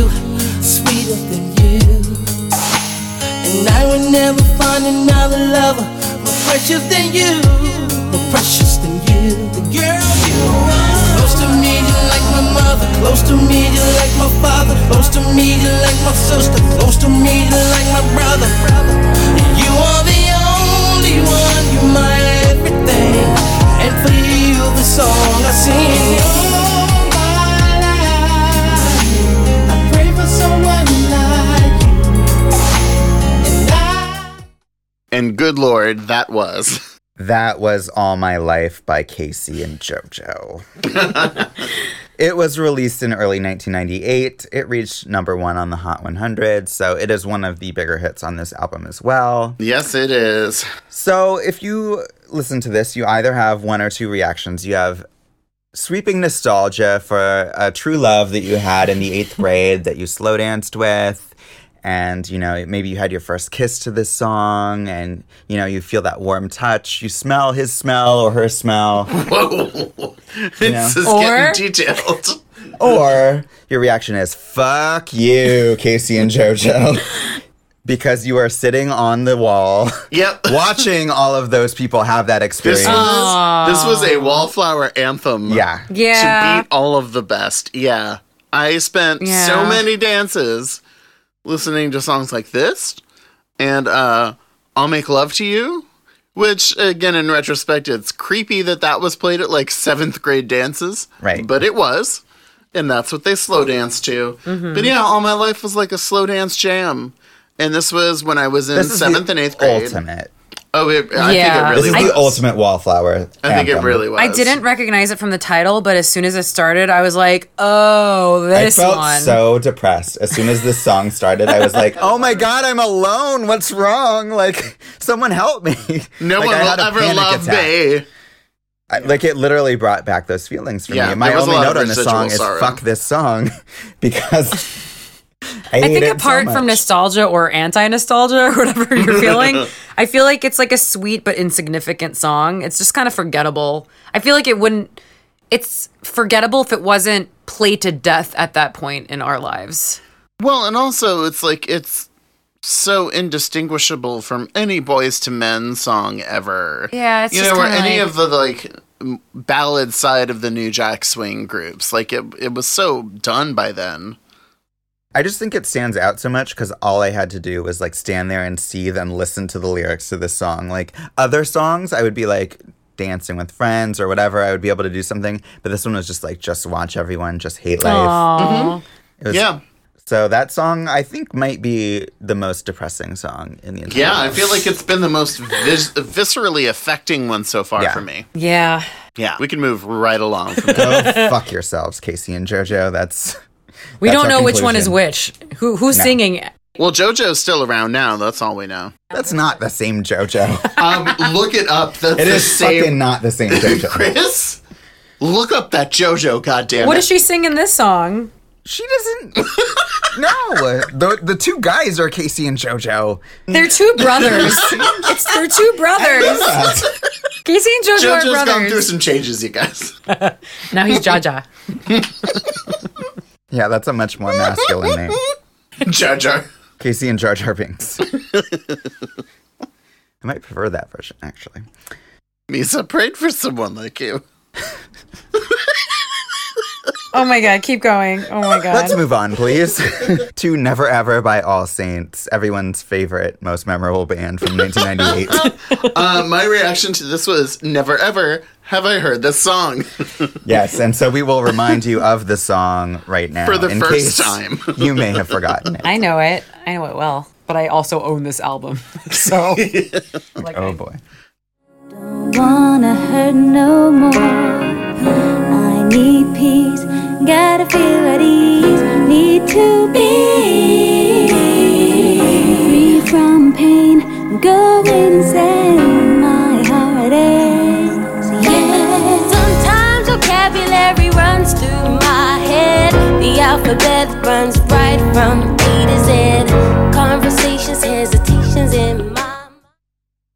That was Never Ever, a song several of you may never ever have heard uh, by All Saints, released in July 1998. Yeah, when we were doing the CD, I did not remember how the song went at all.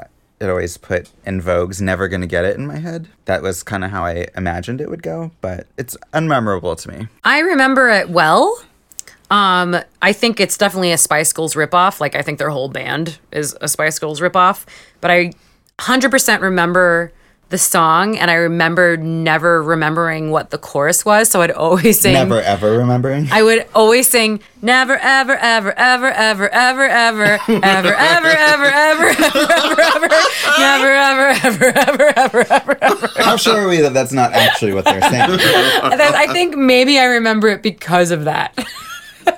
Did you say you had this CD though? Yeah, Like, you I- actually bought All Saints the CD. No, I owned.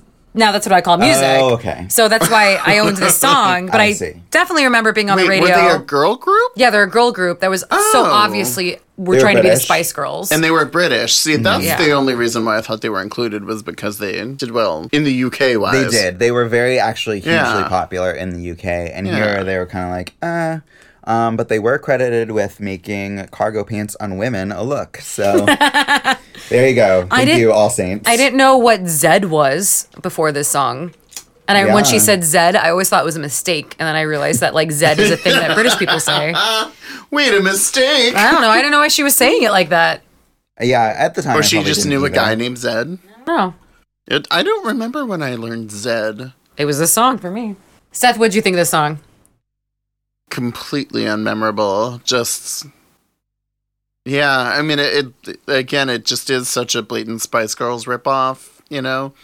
Um, I just remember hearing the name of All Saints, but it was like well after the time that when I was l- ever listening to kind of top 40 pop. All right, we will move on to "If You Could Only See" by Tonic. If you could only. That was Seth, not the actual. nope, that was the actual musician. If you could only see the way she loves me, then maybe you would understand why I feel this way about our love and what I must do. If you could only see how blue her eyes can be when she says. When she says she loves me.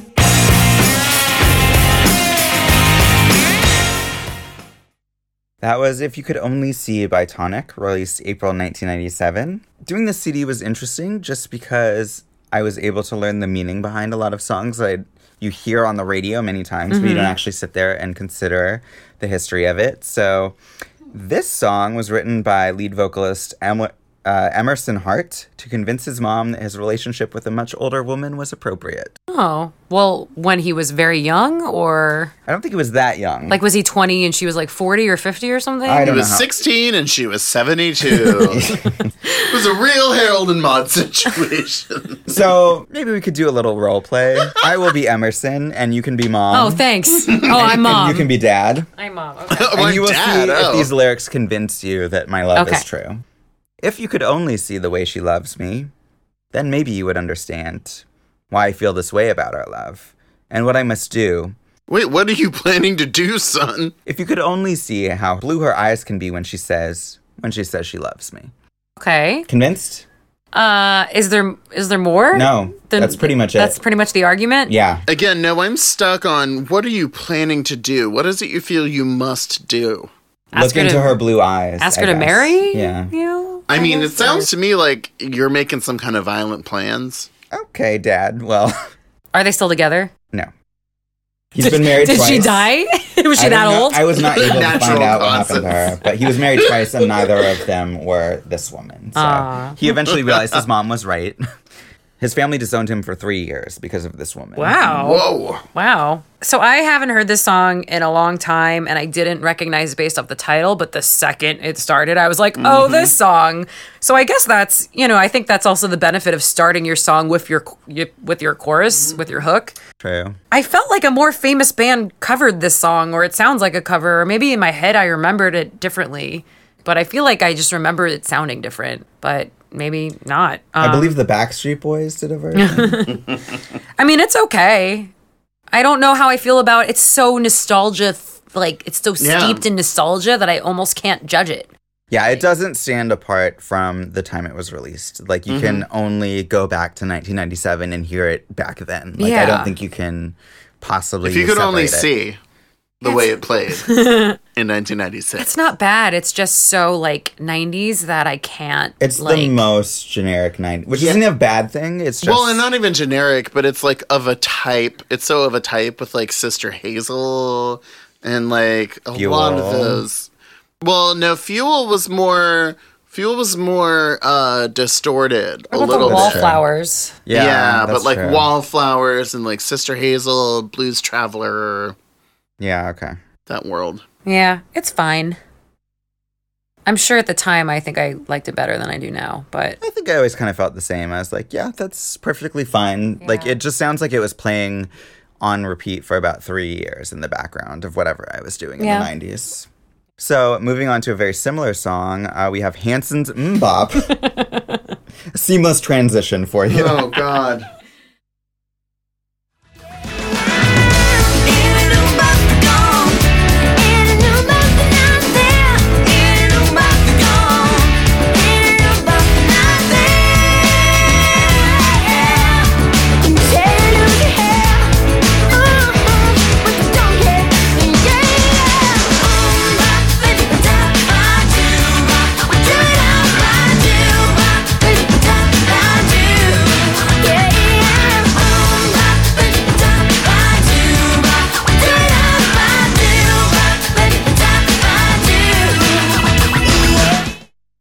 In a noombop, we're gone. In a noombop, we're not there. Yep. So, uh, you may or may not be familiar with MMMBop from the 90s. I think you probably are because it's maybe the number one joke song of the 90s. No, Chris, I I was born in 2000 and or cryogenically frozen in the 90s. I was gonna say.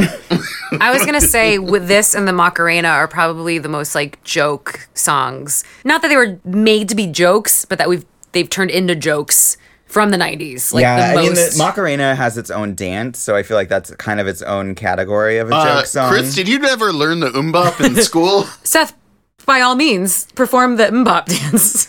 Sing along. it must be performed on Everybody top of now. a flower. I want to say something nice. Why? Um, so as I've previously said, I used to be a music reviewer and I interviewed bands and artists, and I interviewed Taylor Hanson. Um, he was a very nice guy, um, very sweet. I think the Hanson brothers are very talented, and they wrote all their songs and performed their instruments. Like you can tell. well, I think that that's very impressive that these young teens. I think um, Isaac, God, Isaac Taylor and Zach. I forget which one is the older one. Mm-hmm. The oldest one is Isaac. It's Isaac. I think Why he was I 17. I think he was 17. Taylor your was wall. 14 and uh what did we just Zach was a zygote. and, and Zach was I think like 11 or something.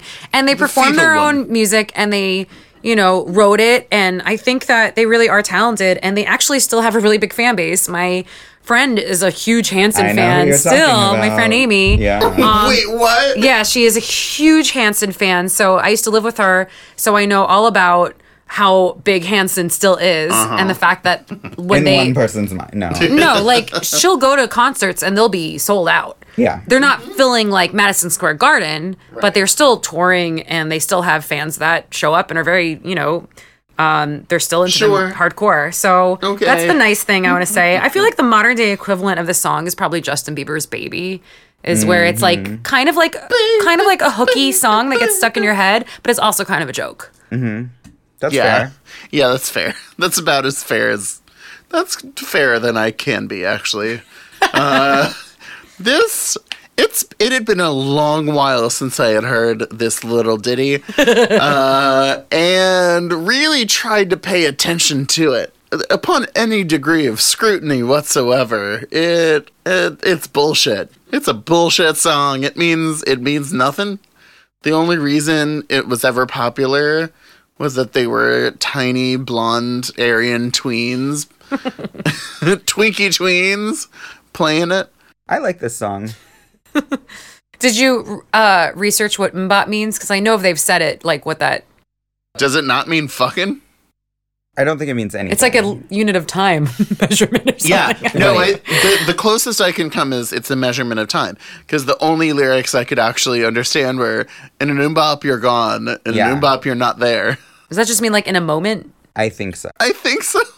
I think maybe it's really like an actually a Buddhist anthem, and we've just never appreciated it. So the lyrics of the song are You have so many relationships in this life, only one or two will last. You go through so much pain and strife, you turn your back and they're gone so fast.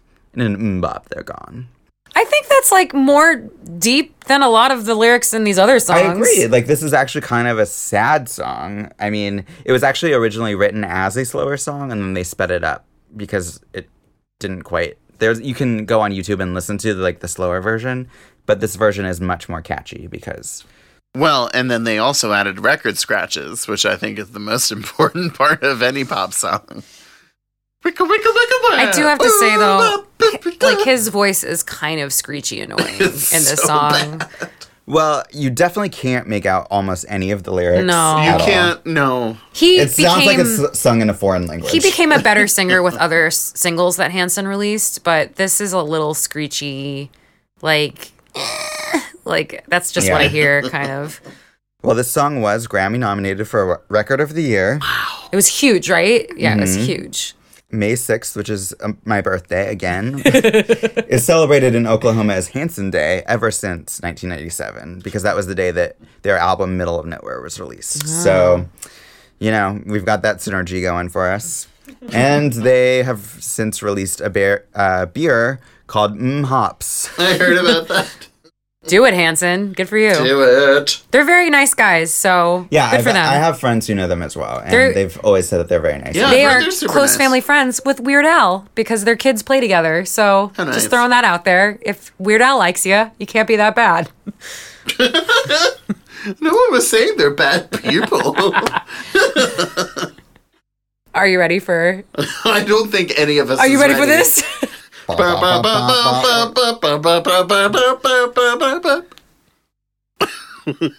Moving on to another seamless transition will be Zoot Suit Riot by the Cherry Poppin' Daddies. Daddies. Daddies. Daddies. But if I type in Cherry Poppin', it'll be the first thing that comes up. In Google, do you have safe search turned on? Who's that whispering in the trees? It's two cities and they're only pipes and chains and swinging hands. Who's your daddy? Yes, I am. Fat cat came to play. Now you can't run fast enough. You best stay away when the pushers come to shove. Zoot Suit Riot. Throw back a bottle of beer. Zoot Suit Riot. I pull a comb through your cold black hair. So that was the Zoot Suit Riot by Cherry Poppin' Daddies. This is a super gross name for a band. like honestly, I think it's tongue in cheek. It's it's cute. Uh, it's this- basically a rape name. What? What They're I- daddies, so they're older. Oh God! And You the, you think rape isn't everywhere?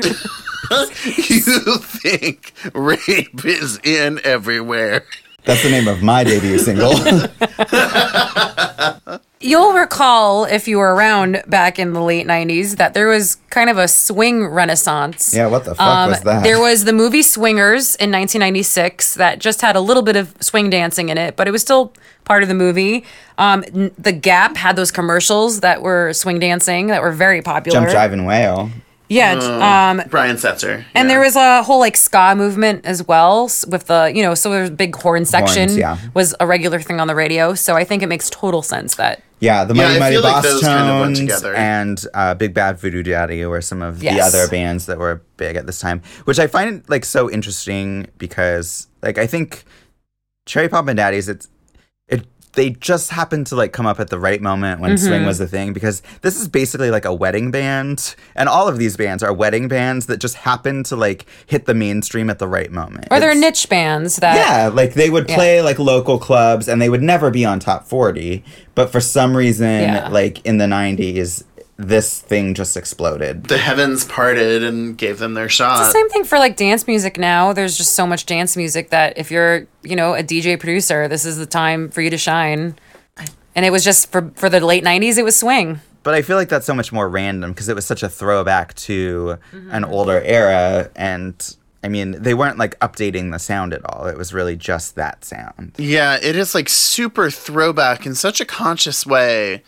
And uh, I don't know, like in retrospect, I do wonder what extent to which that is kind of a reactionary thing of like people wanting really traditionalist music in some kind of way and really like trying to reach for it and make it like a thing again in the in the zeitgeist like I and I wonder like because we are obviously in a time that's going to be a lot more reactionary. Like I wonder if that's going to happen again in some way, because like there are always like genres that are so associated with another time that kind of come back, mm-hmm. and like country's been the same way, like in a lot of different eras. Um, but yeah, it's it's weird because it there is no attempt at all to like update it in any way. No, I mean, when you think about like what was going on musically in the early 90s, it was a lot of hip hop um, and then grunge. And then when you get to the late 90s, it's very like poppy bubblegum.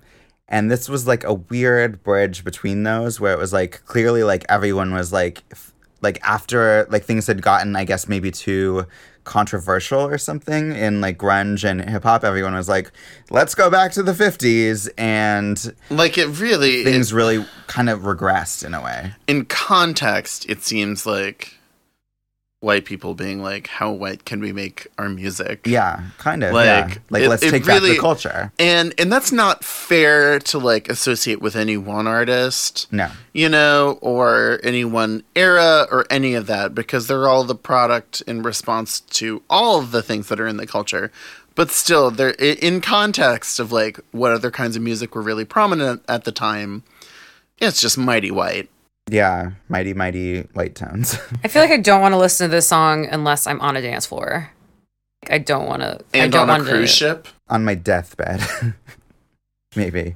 Um yeah, I mean I doubt that these bands like suddenly I don't think that they capitalized on the wave. I think that they were probably always into swing music and they played this Yes. you oh, know Oh, in totally. the 80s and whatever and it just happened to become a big thing. Yeah. But yeah, in no way are they fakers at all or like posers or any of that. But now I think that like if you want to listen to swing music, you can just go do that on iTunes. It's very easy. Like I don't know if if we'll have another resurgence of something that's quite this retro because like you can already find that somewhere. Like in the hmm. mainstream at this time like we had to listen to this cuz this was on the radio and that was the only like I think this was probably on TRL like some of these videos. Like we had to listen to those cuz that's just what was available. And now I'm not sure that that kind of resurgence is going to happen in the same way. I'm going to play the Gap commercial for us. Yay! I love these Gap commercials. They have the Matrix effect. Cutting edge. I love these commercials. So ugly that everyone's wearing khakis. I know that's the point, but Oh, I loved the uh, West Side Story commercials they did too. khakis. When they had um, like colored pants. I love swing dancing. I've taken swing dance lessons. It's fun. there was a Weird Al Yankovic uh, parody of the song called Grapefruit Diet. Of course there was. Did you have that Oh. one? I don't think I did, but I I don't think I What album was it off of? You don't know? No. Okay. God Whatever bless this Al. year was. Grapefruit diet. Diet! Or back a bottle of beer. Get all your vitamin C. I bet that's it. I bet that's the lyric. Yeah, I think there's nothing more dated than a revival of a dated form of music in an era that is also dated. Yeah. Because that's just what this is. It's like, oh, the 90s are so dated, and so is this music. It's Yeah. just kind of double painful. Um, but on the theme of uh, where these songs came from, the Zoot Suit riots were an actual thing that was a series of racist attacks between Cau- Caucasian servicemen and Mexican American youths wearing zoot suits, which were considered disrespectful and extravagant during wartime. Wow. So this CD is like got all the super cheerful hits for you. wow. Didn't know that. Um, and the Cherry Poppin' Daddies are still poppin'. Uh, their most recent album was released last year, and it was called The Boopadoo. Of course it was. And now we can move on. God. Why did you keep us through Boopadoo? we had to end on Boopadoo. I wish we could. Next song is Shorty, parentheses, You Keep Playing With My Mind, end parentheses, by Imajin. Who? What? Why? Where? Let me illuminate this for you. Imajin isn't spelled how you think it's spelled. Shorty, shorty,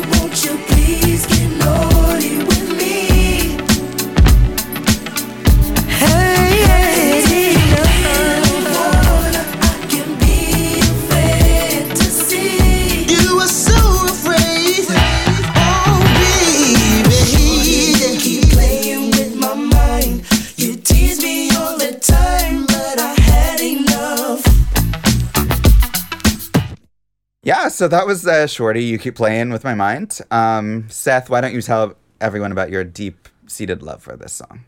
Um, well, I didn't plan on telling the story of my only back tattoo, but here we are. um, I had never heard this song, heard of this artist, heard any little bit of this. And again, given that I had heard, if not liked, at least like heard a lot of times, basically every song on this, except for All Saints and and this, I think. Um, it it was so strange to be introduced to a thing that was like uh, obviously successful, but never once had entered my eardrums. and your thoughts on this it's song? so generic. I am immediately bored of it. It's like it's just a loop with guys singing. You know, it's just a loop. There's like no interesting instrumentation or This, yeah. this song is so boring, and so I only remember it a little in the context of maybe like a hip hop class somewhere. I don't even mm-hmm. know if it was like at that time period or later, like in college, and they just played it. I don't know. It's just so forgettable. Well, I would like to read you one of the notes that I wrote down for this song. I have always loved this song, and I always will. Whoa. I just saw that note in here, and I was like, "Oh shit! I put that under the wrong song. 'cause I did not know this song. I had no idea what song this was, and I was like, "Why did I write that?" I was like, "Who are you?" That will that will come later. Um, For the X Files techno remix on Pure Moods, isn't it? but I would like to ask you guys a question: Is what is your conception of what a shorty is? Uh, like a girl that you're like into. hmm Seth. Same. Same. So I did a little research on what a shorty actually is. okay. The uh, appropriately, the first person to use shorty in a song was the rapper Too Short, dollar sign as the S in short. Okay.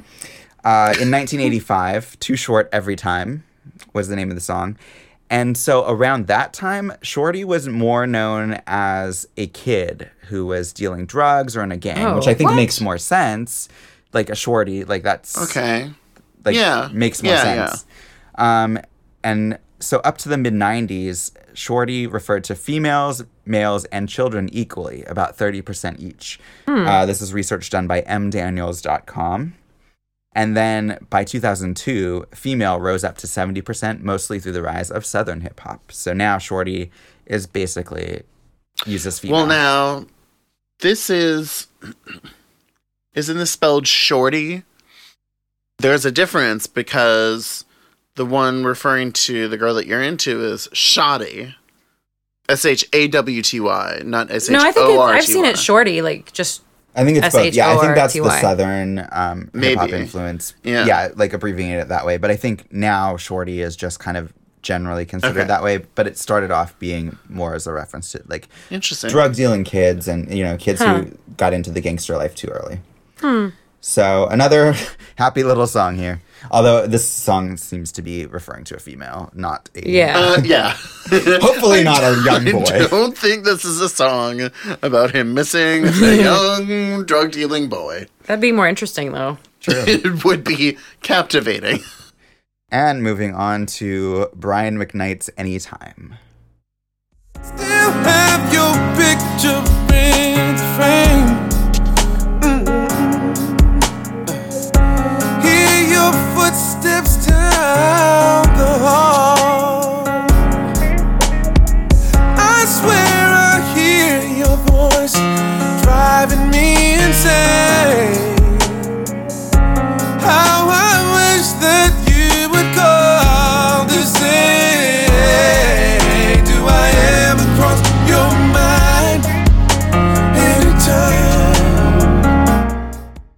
That was Anytime by Brian McKnight. I think this is going to be a really short segment. Uh, what do you guys think?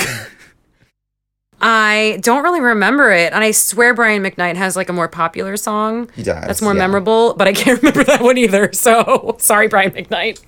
Yeah, like I think it's really pretty. Like it's really kind of somewhat cliche R and B. Mm-hmm. Like it's very by the numbers R and B. But I really like the chord progression, and I think it's really interestingly produced. Like listening to it on good speakers was really like fun to listen to. Like you know any Janet Jackson songs too. Um, yeah, but it I I knew he was a thing, but I didn't know why. I knew that was a song, but I didn't remember it until I heard the chorus. So for me, this is another Wallflower song. Um, A little bit less Not of a punch to the Wallflowers. heart. Not Yes, Wallflowers. don't confuse but everyone. Wallflower song. No, just singular Wallflower, as in the actual loser who is standing against the wall, saying, "Can you, this song please end? Please play something faster so I can stop being alone and watching people awkwardly shuffling." So Brian McKnight is a 16-time Grammy nominee, the har- the third most number of nominations without a win. Wow. So I remember him being very popular. It's the Susan Lucci of Grammys. that's true. So yeah, I mean, do you like the song better than All My Life, Seth? Oh, definitely. Huh. I don't. I don't either. I like all. I I think I was saying before that anytime, anytime I was trying to like sing the song in my head, I kept singing the tune to all my life. hmm Which we actually did as it was playing, and it fits perfectly. Yeah. Oh my anytime. Yeah, I mean, I guess like this song doesn't make me as sad as that one, but I guess if I'm gonna listen to one of these songs, I might as well just go for it and cry and eat a bucket of ice cream or something. yeah, you're going for that pure mood. So the most seamless transition of all, we will now go into Aqua's Barbie Girl. Oh my god. Imagination, life is your creation. Come on, Barbie, let's go party.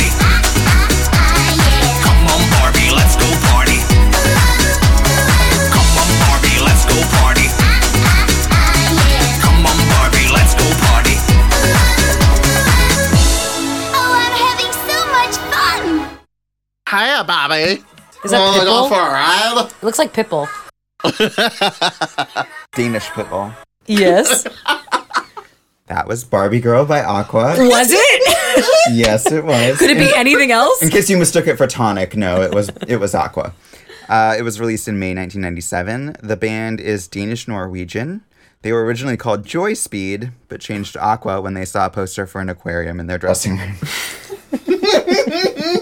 And they are the most profitable Danish band ever. Oh my god.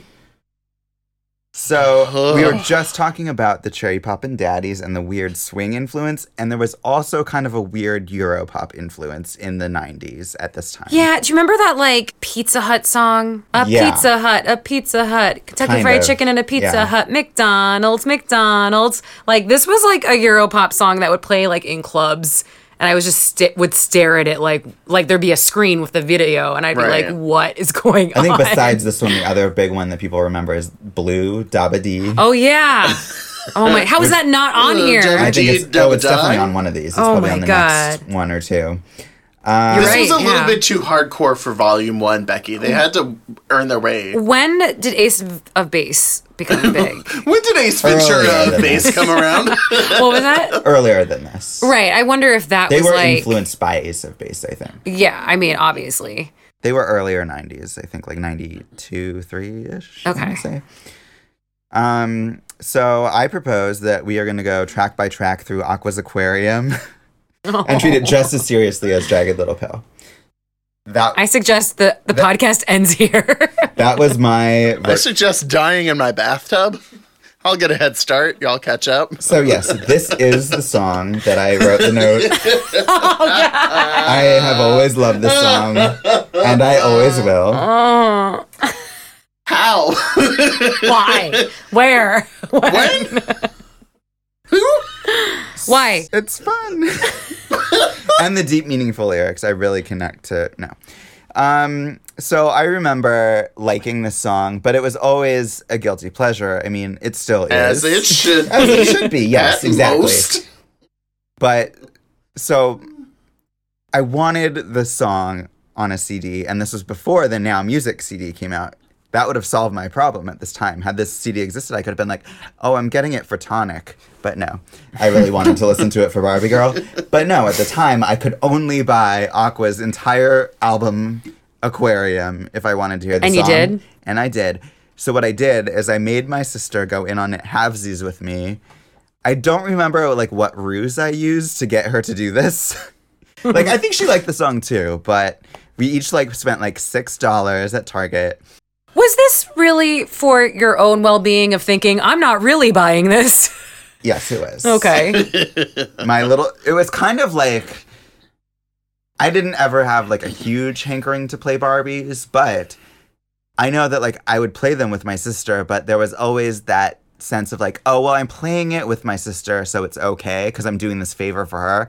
Even though like personally, I didn't necessarily mind playing Barbies. It was just like it was fine. It was like the same thing as anything else. Yeah, a lot of serial killers who enlist their siblings in killing small animals say the exact same thing. Okay, well I didn't do that. Uh huh. This is worse. in this i think because the song is called barbie girl it just had this extra like embarrassing connotation and so it just like did not seem acceptable for me as a 15 year old or however old i was exactly to buy this album for myself so if she kept it in her room and i occasionally borrowed it and If I listened happen to to it hear oh my through the god. walls, There's a whole story. Yeah. with I'm so scared of being. It was great being a girl. I could do whatever I wanted. No one, no one judged me. yeah well you were lucky uh, Female privilege, I guess. yeah, all that female privilege. So I did Sad. preview the entire album on iTunes because I wanted to remember it because I have not listened to Aqua's Aquarium in a very long time. I still kind of enjoy it. It's you know it's really cheesy. What's their other big song? Dr. Jones. They have one called Roses What? Are Red. I thought they had like another song that was big. None that were nearly as big as Barbie Girl, but there were like a few on this album. Am I thinking of the Venga Boys? Probably. Ooh. They we like to party. We like Yeah. to we like to party. So yeah. You all, you d- you done? Do you do you love it as much as I do, Seth? Uh, I hate think the anyone song. does. I hate the song so very deeply that I lack the words to fully describe it. Um, I think in the way that there's matter and antimatter, that this is anti-music, and that Wow. yeah, um, it is so fucking sexist, uh, lyrically on every single level, um, and n- not at all helped by the fact that no one involved in the writing or production of the song spoke English. Um, See, I think this is like making fun of how sexist Barbie is. I think that the song is fully aware. I mean, the lyrics are so tongue in cheek. Yeah, I mean, I I don't think it's sexist because I think it's no, it's making a comment. On Yeah. Barbie. well, but it's not making any kind of criticism of that comment. it's, it's it's, not- satirizing it. I don't think it is. She's I saying think you it's can touch, play, like pose me however you want. I think it's, critiquing how men treat women. It's like you're you treat women as a Barbie doll. I think kids- it's presenting that. I don't think it's critiquing that. I think it's satirizing it.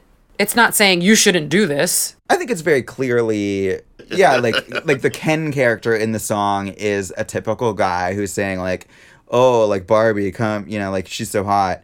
And What is he saying, Chris? fuck you. Come on, Barbie, let's Come go on. party. Yeah, Come on, I was Chris. paraphrasing. No, I want you to say it. the Barbie character in the song is going along with it because that's Barbie's image. She's just along for the ride. She's pretty. She's perfectly proportioned. Like that's her whole thing. And I think that it's very tongue in cheek that like the female lyrics in this are embodying that. But I don't think that the. I mean, I think the song is very clearly a satire. of it's a that. joke. Yeah. I mean, you wouldn't make this song if you were actually embodying Barbie and you were like, that's a cool character to make a song about. Like, it's obviously making fun of it.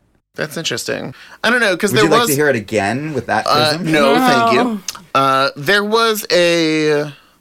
I don't know. Maybe I'm just thinking of it like remembering like Marilyn Manson, like doing things related to plast plasticness and plasticity, like being like fake and plastic in a way that was kind of glorifying them or glam and trying to glamorize them. Um, so for some reason, I kind of lumped this in with that.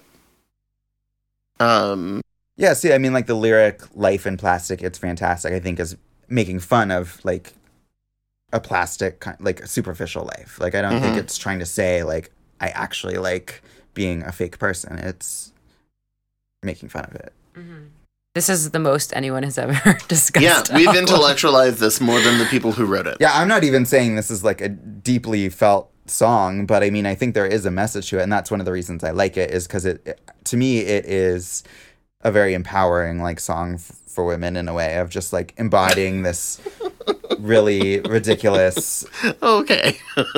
persona that Barbie is, and I mean, women have been like compared to Barbies for like 50 years or something now, and this song kind of takes that and makes fun of it, and I think that's cool. I guess. Okay, buddy. You won us over. So my last note on Barbie Girl is that in 2000, Mattel filed a lawsuit claiming that Aqua had damaged the Barbie brand. Uh, but it was found that it fell under fair use, so the judge, Alex Kozinski, ended the case with the statement, the parties are advised to chill. What? And then he put on a cool pair of shades and went out on a skateboard. He Yeah. said, "Come on, Barbie, let's go party," and then smashed the gavel. and rode off in a pink Corvette. All right, moving on to the most seamless transition ever. and I so know the like keep that. antithesis of the, This s- one, of the previous this one song. was what proved to me that someone at this company hated us. Yeah, I have that in my notes. There's no better example of this album's poor arrangement than this coming directly after Barbie Girl. this being Radiohead's Karma Police. What you'll get. This is what you'll get. This is what you'll get when you mess with us.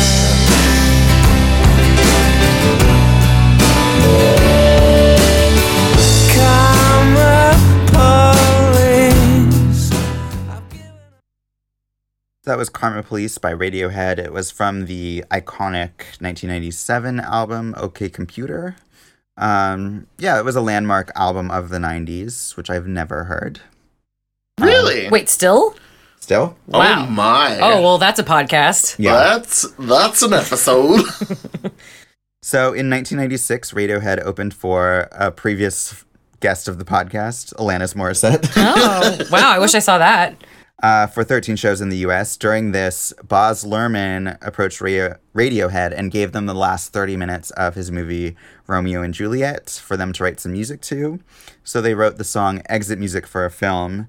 um, which plays over the end credits, but that also inspired the tone for a lot of this album. So um, you can thank Baz Luhrmann for OK Computer. Thanks, Baz. And this music video was directed by Jonathan Glazer, um, who directed the movie Under the Skin. And so he's known as a stylist of sorts. So that is Creepy notable. imagery.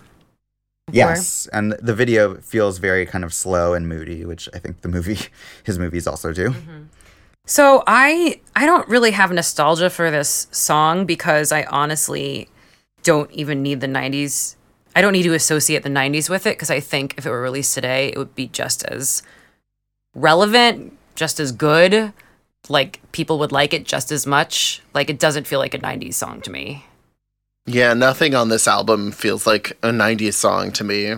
Um, You do mean uh, Radiohead and not now this that's what I call music, Correct. right? Okay. Correct. I mean, OK Computer. Um, and part of that is because I didn't hear OK Computer until I was in high school. So it was after the 90s. Um, but also, just like you said, Becky, like for me, those songs uh, absolutely transcend time and space. Um, and it was the the time in Radiohead's career when they started doing that because before they were very attached to like um alt rock with like creep uh like alt rock alt rock and kind of grunge and then they were very much like a Britpop band when they had their second album The Bends um so it was like so weird to see this on a compilation like this. Oh this my god, this song sticks out so much. it's it Why sticks is this out on here? It's so it's weird. so Yeah. much it sticks out. But you know what? Like it's so funny because Radiohead now is kind of like I don't want to say they're a niche band because they're definitely huge, but it's like they don't give a shit about being on the radio. They care about their fans and the music they're creating, and they they're doing their own thing. Um, and they're kind of on the sidelines now where they'll fill stadiums when they have shows and they'll, you know, sell a lot of albums, but like they don't care about being mainstream. But back no, in in the fact, 90s, they defy that. Like Yeah. specifically by like releasing their own albums on the internet instead of traditional yeah. means. yeah Yeah, but like back in the '90s, they were on the Clueless soundtrack. They were on Romeo, Romeo and Juliet, like you said. Well, they actually They were on MTV Spring Break. song on the album Romeo and Juliet. They were in the movie, but then they said don't put us on. the oh, album. well, I know that song Yeah. from the movie though. But uh, like, so they they still had that at the time, you know, that they didn't want to be on the like popular movie soundtrack. Well, they were on Clueless. Well, wait they're on yeah. the Romeo and Juliet song, soundtrack with another song too um called Talk Show Host oh yeah, they are. Yeah, Yeah, that's yeah. how I know them too. okay. well, Yeah. Um, but they were like really, really big in the '90s. Oh, yeah. And I just They think it's really big. weird how their career has gone. So maybe at the time it made sense for this song to be on this album, but like knowing where they ended up, it's just it sticks out like a sore thumb. yeah It actually sticks out like the only thumb that is not sore. it is the healthy thumb of the album. Radiohead, you win the healthy thumb for this album. That is the title of their next album. Healthy thumb. The healthy thumb. Yeah, this song might have been my introduction to Radiohead. I didn't really listen to it until I think college. Like somehow I found it. I don't remember where I would have heard it first. I think I just downloaded it somehow. But I always really liked this song. Um, it was definitely the Radiohead song that I played the most. And yeah, I really like the song because it just sounds like such a potent threat. like this is what you'll get. It's Yeah. like it's kind of like the "Don't Fuck with Me" song, but it's like subtle. calm. It's calm. Yeah, it's very calm. This is, this is my kind of anger of just like you know you say it calmly like fuck with me. This is what'll happen. Mm-hmm. I'm not threatening you. I'm not going to be. I'm not going to raise my voice, but this is what you'll get. And I've always appreciated the song for that because it does sound very menacing, even though these lyrics are not necessarily that sinister. But I just think that Well, and something. it, but he's also singing that line like through a smile. Yeah, you can like exactly. hear that he's like sneering that line. Yeah. Yeah. It's Great, like the Don't yeah. Say I Didn't Warn You song. But I do think that talking about rate, like, I would like to talk about this whole album because I feel like this song would have a lot more meaning in terms of the whole album. Like, coming on an album like this, it's hard to even get into this song and what yeah. it can mean because it's just yeah. so like coming right after Barbie Girl it's just it's so fucking bizarre. ridiculous. It's the most fucking jarring thing. It's, incredible. So I mean, it's hard for me to say which between this and Barbie Girl is the deeper song and more meaningful, but um, they both contain multitudes, Chris. Yeah. So we will move on to Everclear's "I Will Buy You a New Life." Yeah, the strangest guy. Can you believe he actually thinks that I am really alive? I will buy you a garden where your flowers can bloom. I will buy you a new car, perfect, shiny, and new. I will buy you that big house way up in the West Hills.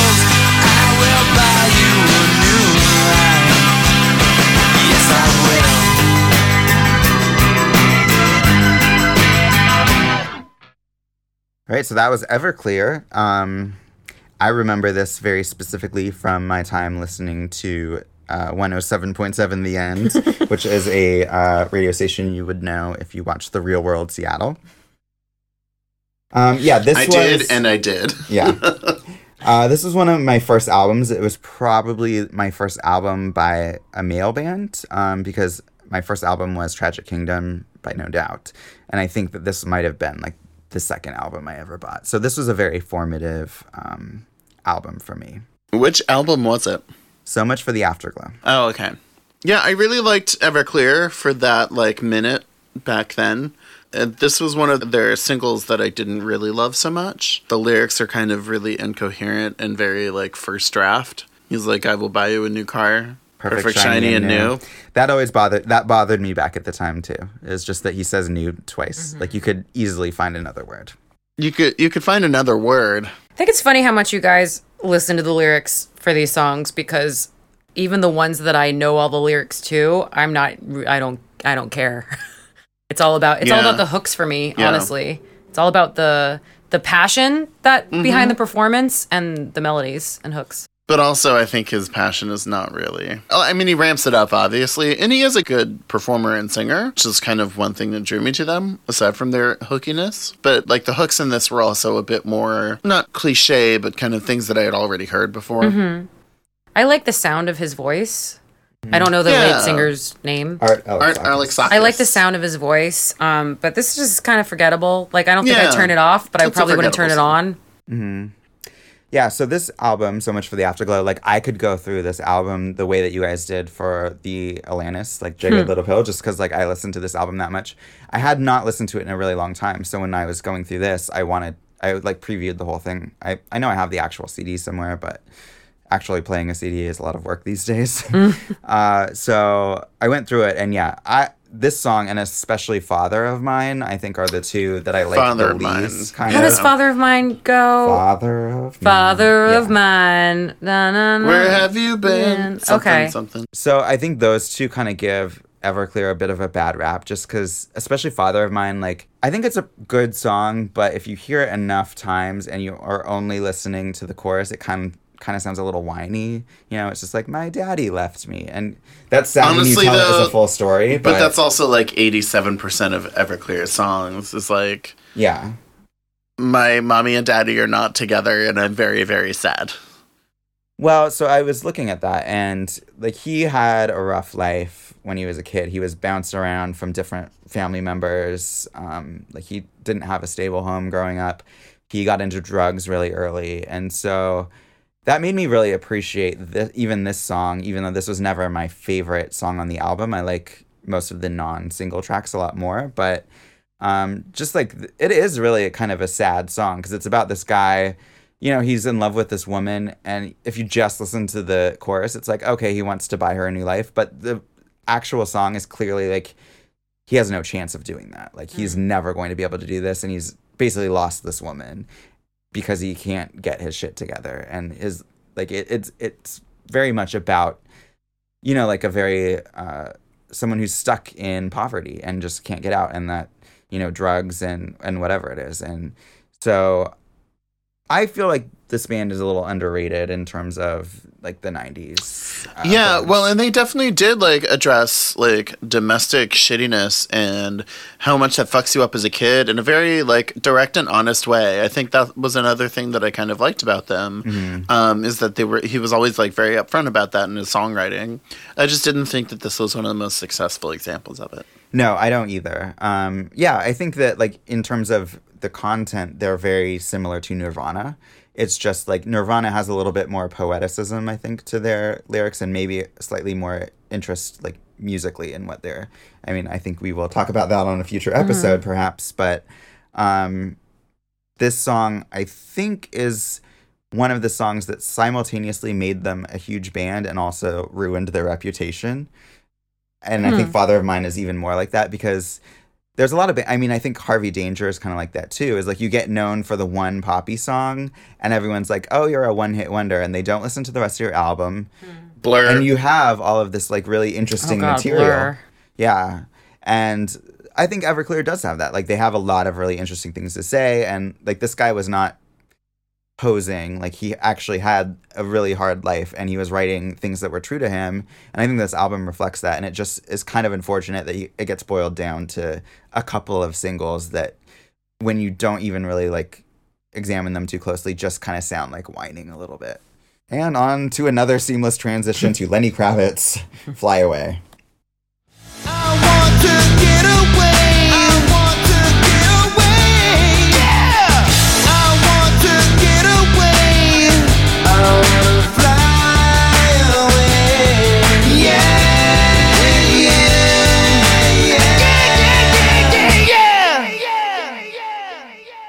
That was Fly Away by Lenny Kravitz, which makes me want to fly away. My note on this song is yuck. Yuck. I hate this song. Oh, yeah, wow. it's a terrible song. I don't think it's Uh, bad. It just makes me think of like commercials or like or selling something. Makes me want to buy a minivan. Like it's just yeah, it's just kind of like a song that exists to be in commercials. Um, so like Lenny Kravitz has actually had a career spanning many several decades, like three decades now. Um, his first like big single was uh It Ain't Over Till It's Over. And that was from like nineteen eighty eight and like ninety two something like that. Really early. Um, and that's awesome. And he plays like every instrument on that. Like he's made a lot of really good music. But he's kind of settled into this like minivan commercial groove. Yeah. Um, and that brought him a lot of success for a little while, but he's kind of disappeared since then because I think he got kind of stuck in that. It's been acting a little bit. Yeah, in the yeah. past few years. Hunger Games, yeah. Right? I remember, yeah. So I remember specifically sitting on a school bus, I believe it was in 10th grade, hearing this song on the radio and thinking to myself that I hate it, specifically because of the words, yeah, yeah, yeah. Yeah. Like, you couldn't think of other words to fit there besides, yeah, yeah, yeah. Like, I was just like, that doesn't mean anything. Like, I remember getting angry like, listening to the song. Like, I could write a better song than this. Um, I think it's especially great when he rhymes the word sky with high. Oh no, I have the lyrics And here. I'm going to read them for you because Oh, they please are god awful. Please do. They're so great. I wish that I could fly into the sky so very high, just like a dragonfly. Just like it. I'd fly above the trees, over the seas, in all degrees, to anywhere I please. Oh, I want to get away. I want to fly away. Yeah, yeah, yeah. I want to get away. I want to fly away. Yeah, yeah, yeah. This is why the lyrics aren't really important, honestly. You put that to like a song with an amazing melody and hook, then you don't care. Then why sing words? Yeah. You have the option of noises. Oi, yo, yo, yo. I like some songs that are just exactly. Why didn't Lenny Kravitz's hit song Yo Yo Yo?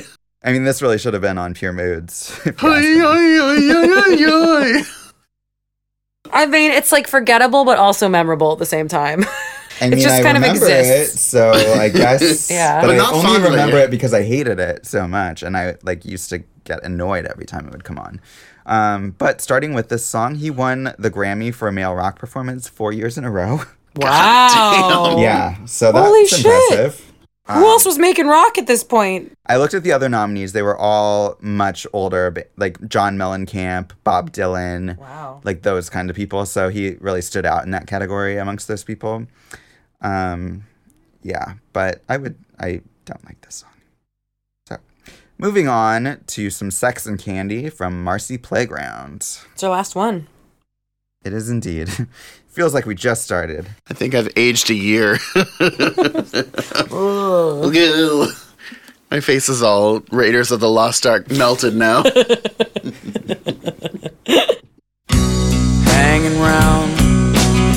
myself, and I had so much time to sit down and think about myself, and then there she was, like double cherry pie. yet there she was, like disco superfly. I smell sex and candy here. Who's that lounging in my chair? Who's that casting devious stares in my direction? Mama, this surely is a dream. Yeah. So that was Sex and Candy. That, for some reason, is the closer of this album, even though It's kind of a downer. And what really a note is a to end downer. on. uh, we just watched the video, or at least part of it, which had tarantulas running through it, which did not make me happy because that was gross um, and not sexy or candy like. um, this, yeah, this song really depresses me when I hear it. I, I think that's the intention. yeah, it reminds me of like a general like Trainspotting kind of mood. like It I could really does, definitely see yeah. this song in Trainspotting. Um, it's just kind of a general bummer, even though like the lyrics of the song are not sad. They're actually like pretty chipper. They're talking about like disco lemonade and double cherry pie, which is not doesn't mean anything, but at least they're not sad lyrics. But this song itself just sounds like I'm really depressed. I'm doing heroin. it's the 90s. Is that what the song is about? It's not about heroin, no, but that's just what it sounds like to me. I definitely remember this song. Um, it's kind of up there with The Way by Fastball. Like when I think of The Way, I think of Sex and Candy. I think they were on the uh, like on the radio at the same time or TRL. Oh, or definitely. Music I think, videos. I really think they were. They were on the same now. That's what I call music. yeah, well, CDs, so- exactly. But um, I think I just also think of them together. Um, and I think it's and their singers look almost identical. Yeah, maybe that's it too. I think it's most memorable for the chorus. It's kind of just like mumble, mumble, mumble, and then I smell sex and candy, and then everybody like sings along to that. Yeah.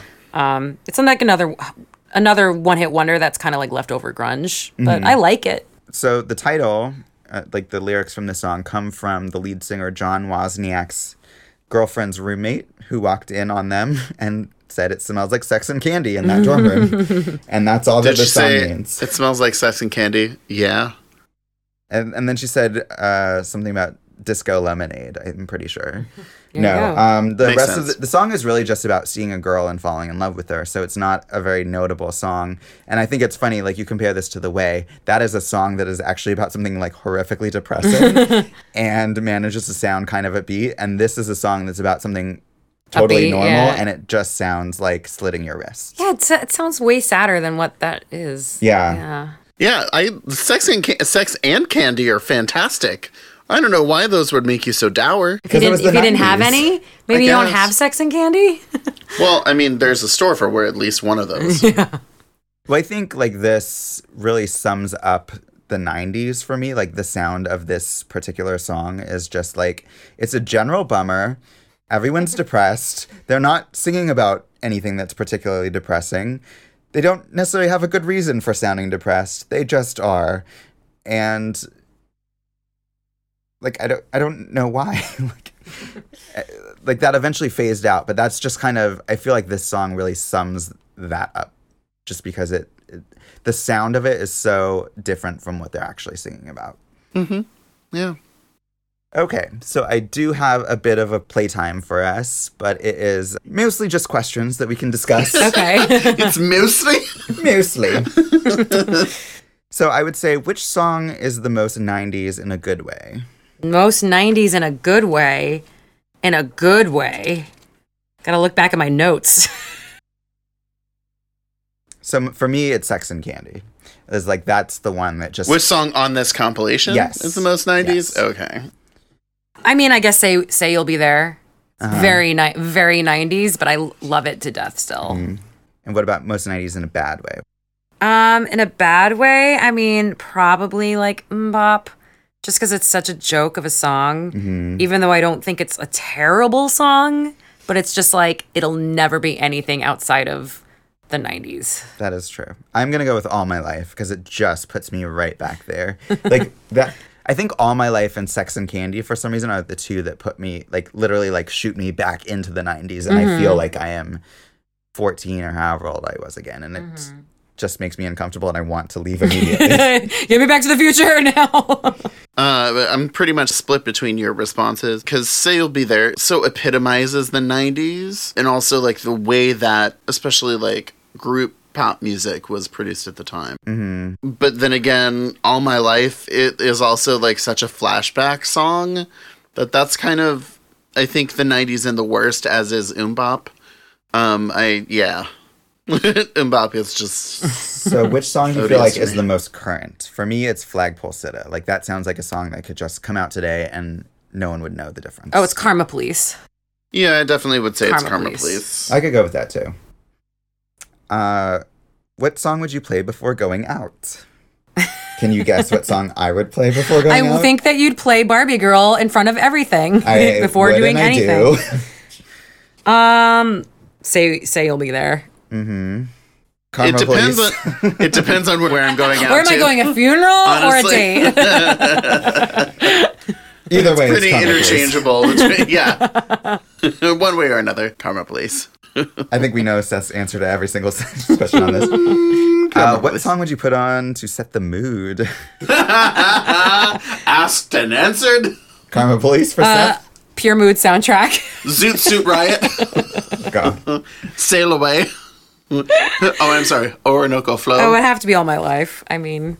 Oh, really? Oh my God. That's the mood that I would like shrivel up into a ball and cry in the corner while someone asks, Are you okay? Actually, my, my sex mix starts with Are you ready for this?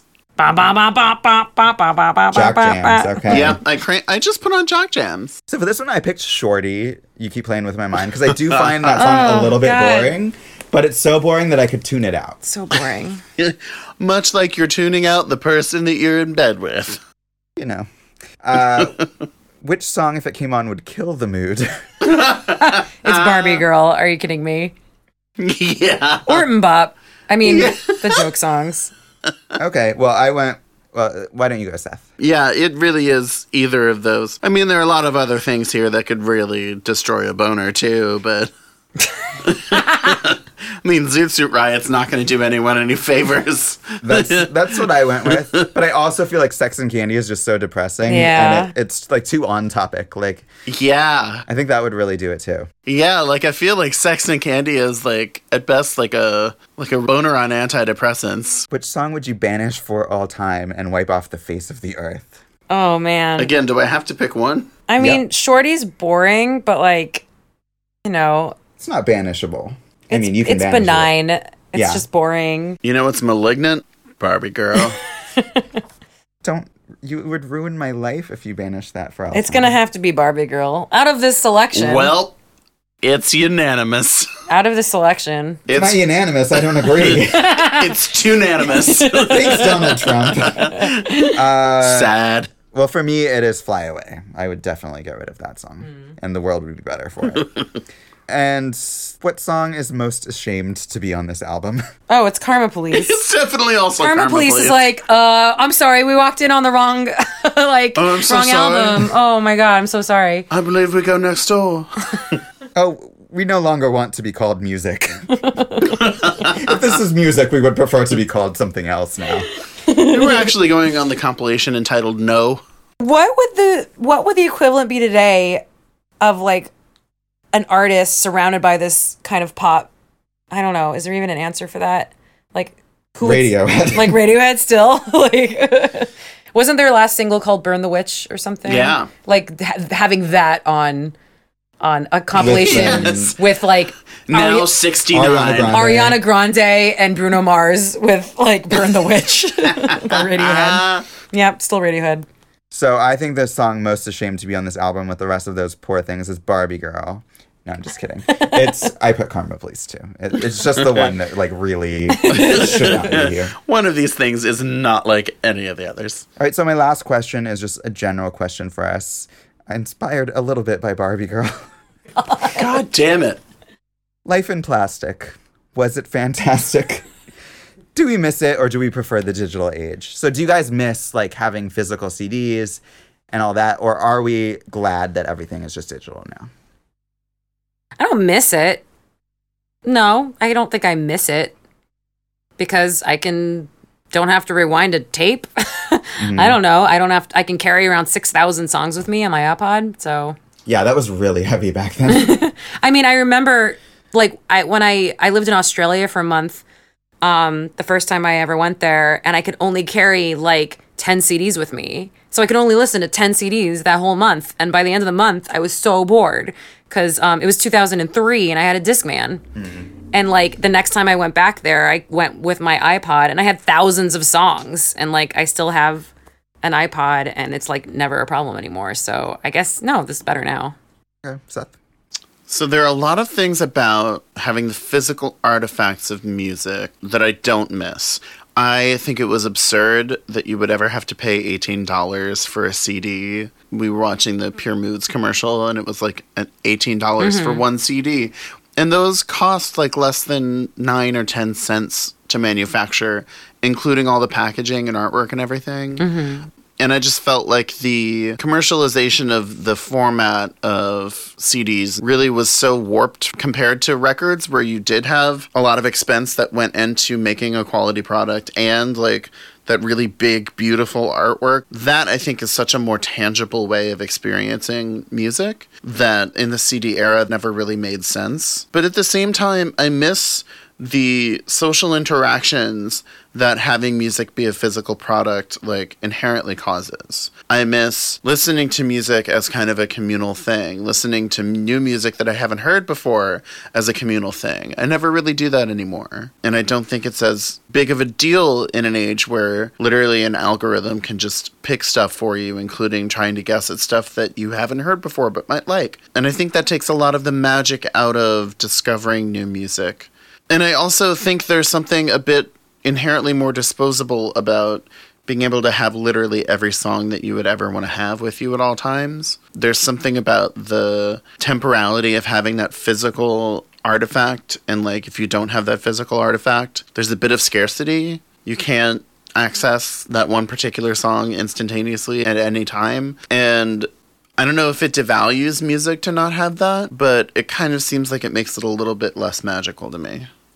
Yeah, I mean, I the convenience of digital is nice, but I I think I listen to less music now than I did back then. Possibly that's just because of age and I'm doing other things and when you're a teenager you don't have necessarily as much to do except for sit around and listen to music. But I do kind of miss that sense that you had your albums and you had you know like 30 albums or however many you had and like those are the ones that you listen to and they became like so attached to you and and there was this sense that like everyone was listening to the same music as you and like this cd works because we all listened to almost all of these songs we knew them all and now i just don't think it's like that like everyone can go off into their own corner and listen to their own kind of music and there's not necessarily like there are a few songs like everyone knows justin timberlake's can't stop the music or whatever mm-hmm. that's called you know like Can't stop the feeling. That's whatever We got the beat. it's generic. It's Yeah. no one cares.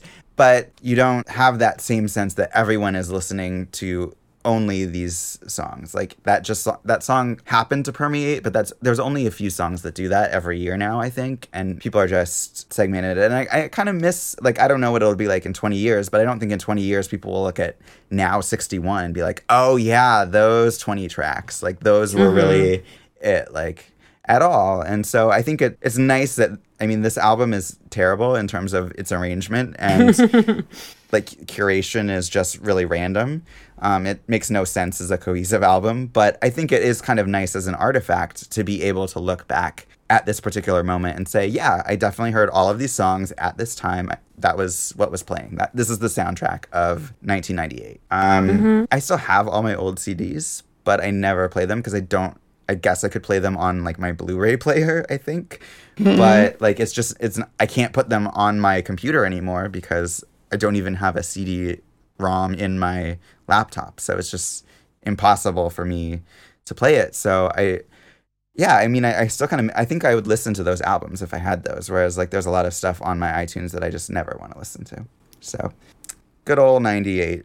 All right, so our next episode is going to be a revisit to the 80s with uh, Who Framed Roger Rabbit. Which is not called Whom Framed Roger Rabbit, unfortunately. Dost thou frame Roger Rabbit?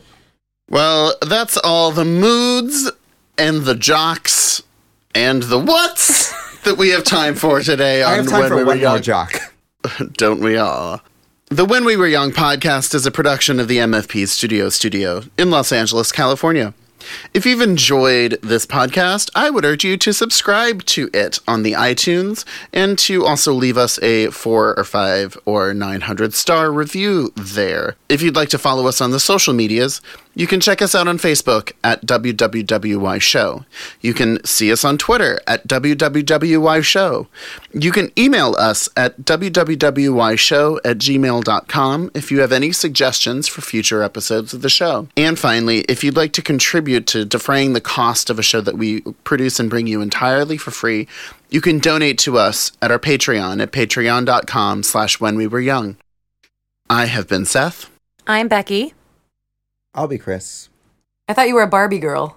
Life in Plastic is fantastic. He's not sick, but he's not well. I'm an amputee, goddamn you. Hoya, hoya, hoya. Yay, we did it.